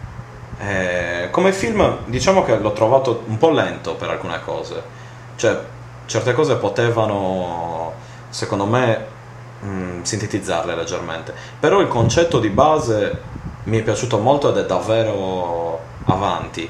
C'è un piccolo Beh. appunto che il tredicesimo piano è, ehm, prende il nome dal fatto che nei grattacieli uh, in America prima, chiaramente, quando i grattacieli erano bassi, non, non, non c'era il tredicesimo piano, cioè li costruivano solo a 12 piani, sempre. Sì. Il tredicesimo era come se c'era anche un gruppo psichedelico anni 60 che si chiama 13 Floor Elevator, perché era inconcepibile, era una cosa onirica quasi il fatto che un ascensore potesse andare al tredicesimo piano era un piano inesistente, quasi immateriale, ecco. E... Sì. Quindi sì, il film mi è piaciuto, mi è piaciuto, però mi è piaciuto, come dire, dopo averlo visto mi è piaciuto ripensarci e ripensare a quello che, eh, che sì. mi aveva trasmesso. Tu cosa, cosa, ne pensi? Vittorio, tu l'hai mai visto? Non, eh, non mi manca. Cioè, Però dopo, dopo aver sentito questa breve trama mi... Te lo procuri. Mi ha messo uh, la, la puzza nell'orecchio, sì, me lo procuro legalmente. Esatto. eh, Luigi, tu invece cosa... Perché me l'hai, me l'hai citato? Cosa... Uh, perché... Era solo un parere o... Ma io penso che sia superiore a Matrix, la sparo grossa. Superiore Dico superiore... In quanto sì, a concetto sì. di Matrix ovviamente è diverso perché postula un tipo di realtà eh, parallela alla nostra, però fisica, quindi fondamentalmente non c'è il discorso della virtualità nella virtualità. Eh, invece qui invece proprio il discorso della virtualità nella virtualità, cioè noi ci addormentiamo e andiamo in questo mondo completamente trasceso che è un mondo ricreato al computer, dove siamo noi stessi fondamentalmente dentro il nostro corpo però eh, agiamo in un livello di realtà talmente prossimo alla nostra realtà eh, fotografica che non ci rendiamo conto di stare in questo programma. La, quello che mi è piaciuto però cos'è? Che eh, non è fondamentalmente un film di azione, di, di effetti speciali, no, non c'è chissà quale azione, forse è un thriller. Considerando poi che l'ambientazione virtuale è quella dell'America anni, anni 50 sì, 40, 50, insomma, diciamo quel periodo lì. Sì. Eh, non devono giocare con nulla. No, scusami, è del 37 dall'America. Ah, ok, ok, l'America del 37. Ok. Quindi fondamentalmente è, è, è, è del 2024 uh, uh, l'ultima data in cui l'ultima, l'ultima scena del film è metà del 2024, mm-hmm. sempre per spaccato temporale ma la cosa bella è che mh, mm, non confonde i piani, solitamente i, i, film cosa fanno oggi? Ti confondono il piano sulla è reale o, o no, mettiamo l'ultimo Inception, tu non sai se sta sognando oppure no, eccetera. Cioè, è molto abusata come cosa qui. Qui invece è ben, de- è ben distinto. Se tu vai là dentro, ti addormenti, eh, poi ti puoi svegliare, però sei cosciente mentre stai nel, nel programma. Sì, come sì, se sì. giocando, sei cosciente di stare giocando. Ehm la, la, la, cosa bella però è che gioca con questi piani in una maniera molto originale, eh, veramente plausibile, eh, una realtà che fa credere nella finzione stessa quando tu vedi il film, cioè dici potrebbe essere completamente plausibile e, e, non mi dispiace quello che sto vedendo dal punto di vista di ipotesi del futuro, del videogioco, della realtà virtuale, eccetera, cosa che invece non lo pensi su Matrix, per fare un esempio, tu già sai che, dai chi cazzo è che sta dormendo? Eh, sulle, in questo mondo ricreato, lo cancelli eh, eh, di, subito dall'inizio questa eventualità. Invece qui ecco perché ti è tornata in mente probabilmente. Eh. Ha operato in te un sacco di, di, di, piccoli messaggi e poi hai detto cazzo ma lo sai che è interessante come film. Purtroppo è stato poco pubblicizzato, uh-huh. non ha degli attori che sono di primo richiamo. Se andiamo a dire a qualcuno chi è... Uh, uh, Craig Bierko. Ma anche io che ho visto il film non ti so dire chi è. cioè, cioè, ti posso dire è quello che ha fatto eh, tredicesimo piano. sì, e, e, niente, quindi che, che dire, non vol- posso dire nulla sulla trama, cioè consiglio di, di vederlo quanti più possibile, possibile chi è amante della fantascienza, chi è amante della uh, science fiction, uh, ma soprattutto chi è amante del pensiero trasversale sulla virtualità, quindi sulle nuove tecnologie, dove ci possono portare, un discorso tutto anche epistemologico stesso, per usare un parole, parola, una parolona sulla tecnologia.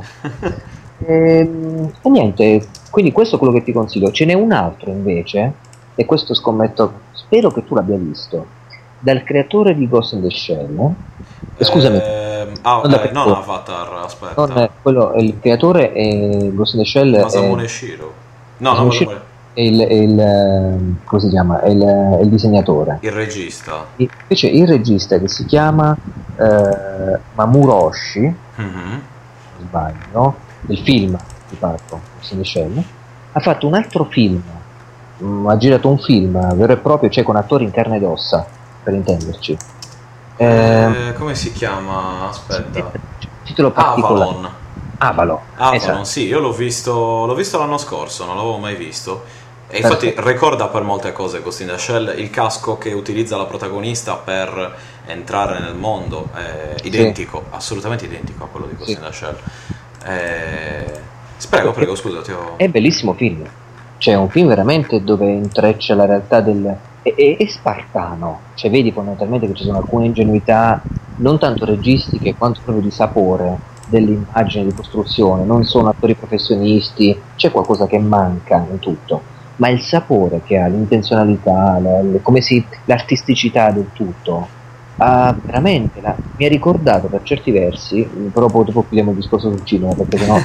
sì, se no andiamo... sì. Avete presente eh, il regista eh, Andrei Tarkovsky, che ha girato un film bellissimo si chiama Stalker? Sì, sì, sì, beh, più di uno. eh, sì, il Stalker dico, l'hai visto? Stalker non l'ho visto. Allora recupera immediatamente Stalker, magari dando, picchiettandoti con un piccolo bastoncino sulle mani. visto? Ma è Stalker e... è... aspetta, di che anno è Stalker? 79. 79. Ok. okay. Guarda, guardati questo film e dimmi se non è il film di fantascienza. Il film di fantascienza.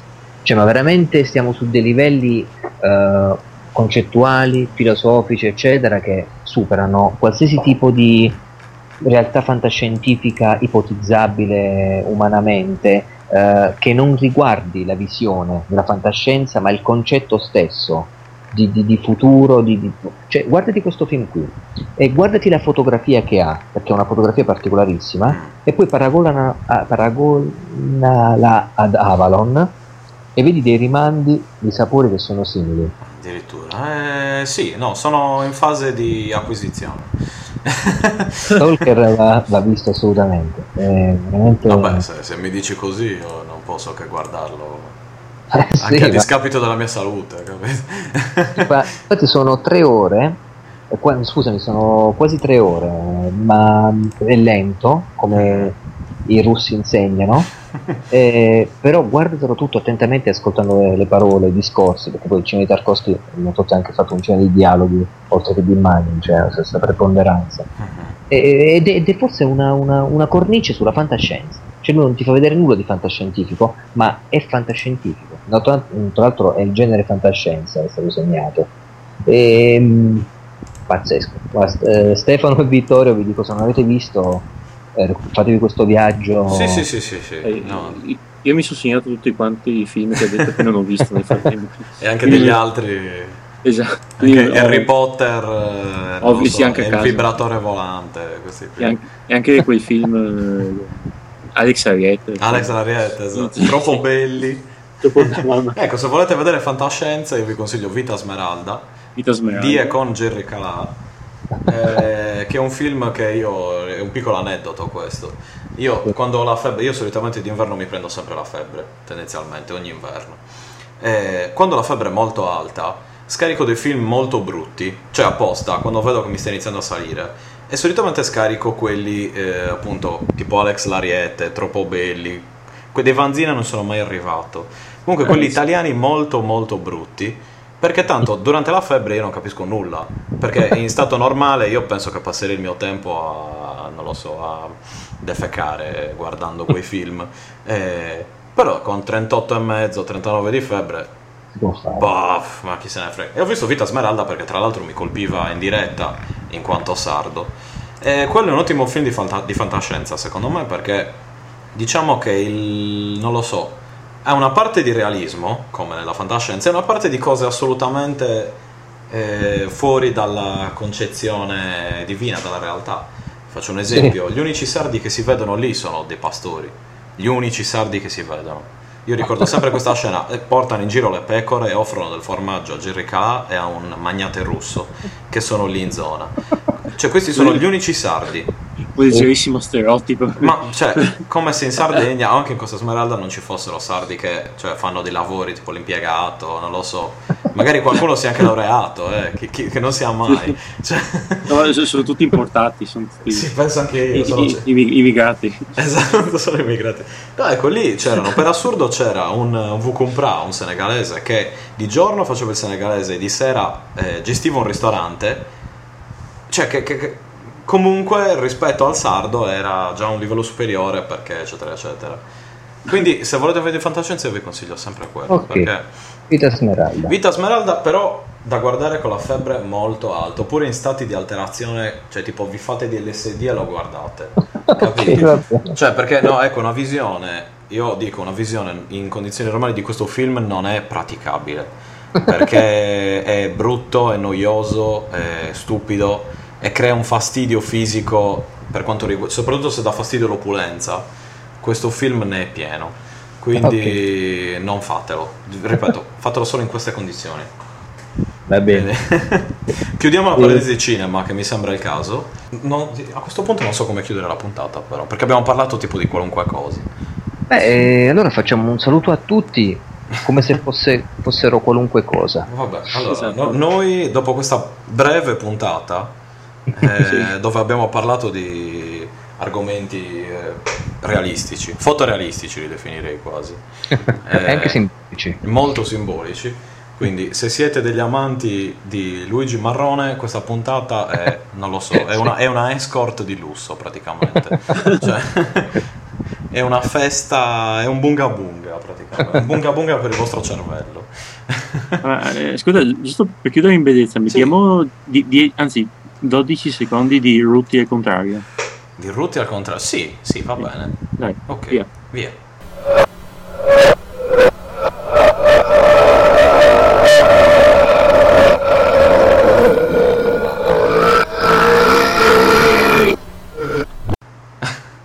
Bene. Bene, spero che vi siano piaciuti. Stronzi. Noi, Luigi, non possiamo che ringraziarti per esserti trattenuto eh sì quasi tre ore praticamente. me lo aspettavo, me lo aspettavo. No, io non lo so, io pensavo, dai, facciamo una cosa così, un'ora e mezza, esagerando, ma sei proprio... Beh, beh, dai, spero insomma che sia stata... che vi siete divertiti. Io mi sì, sono divertito. Quello... Noi, noi, come sempre, ti reinvitiamo a ripartecipare prossimamente al podcast, chiaramente piacendoti se quelli di GameStop non si fanno chiudere. Esatto, soprattutto se non ci becchiamo la denuncia da GameStop. O dei sì, infatti. Vabbè, sono pericoloso, ultimamente infatti è meglio che non apro bocca.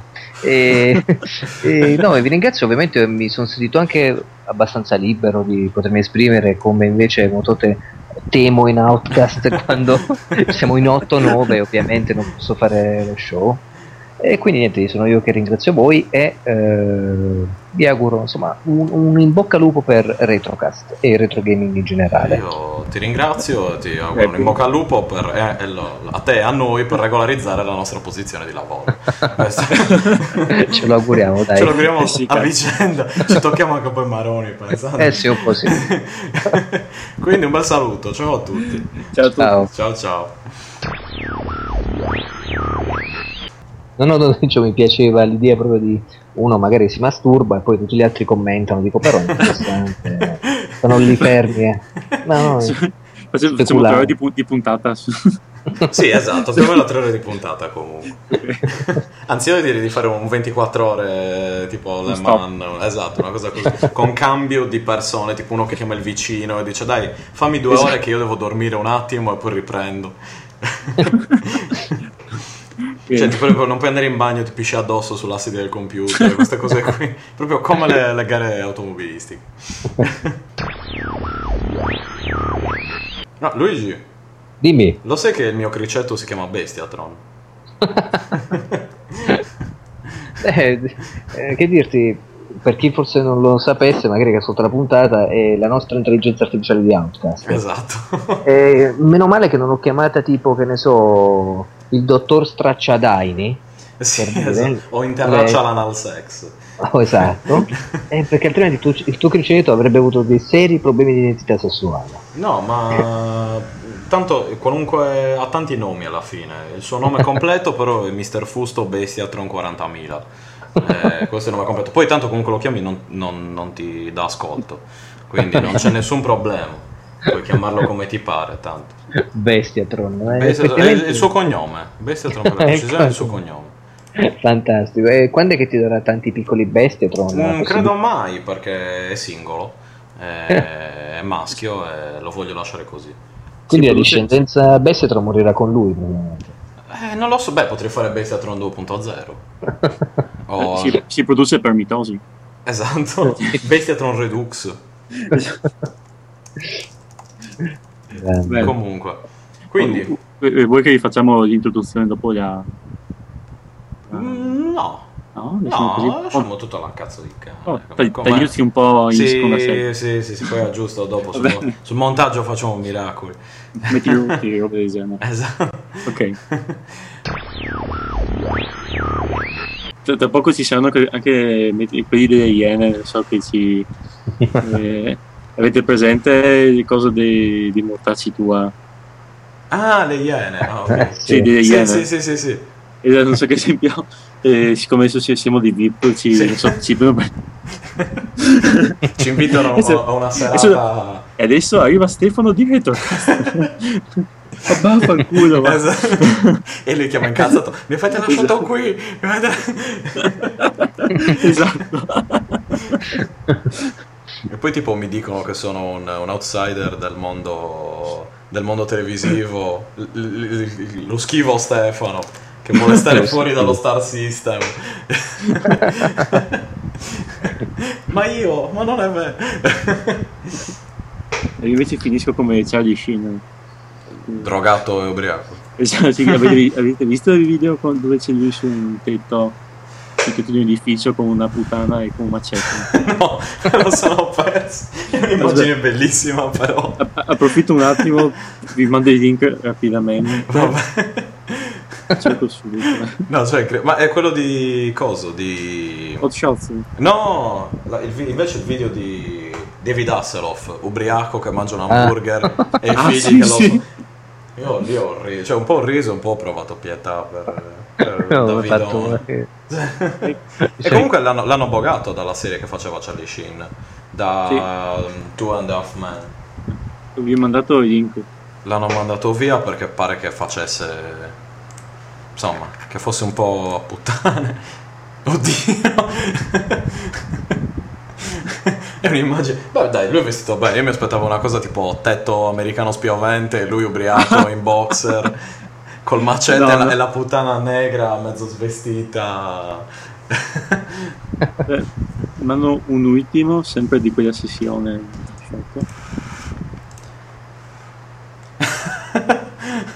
Qui fa capire che era sobrio. Esatto. Madonna santa. Ma tra l'altro, cioè, non è neanche in grado di bere, tipo... Ma ha la bottiglia tappata. O, o ha mezzo quello di bottiglia in bocca, non riesco a capire. Seconda, penso. Beh, perché c'è anche il pollice in bocca. Ah sì? Eh, guarda, il pollice ce l'ha dentro la bocca. Sono un, un profiler, capito? Quindi... ah, cazzo, è vero, so. Che cos'ha nella bottiglia? Perché... Ti sembra che sia tappata. Sì, è vero. No, potrebbe essere il, tipo il sottotappo, però non capisco perché ha così tanto pollice in bocca, cioè che utilità ha. Boh, non lo so, mi, mi, questa cosa mi, mi, Non posso dire altro che questa cosa mi perplisce. Cose belle.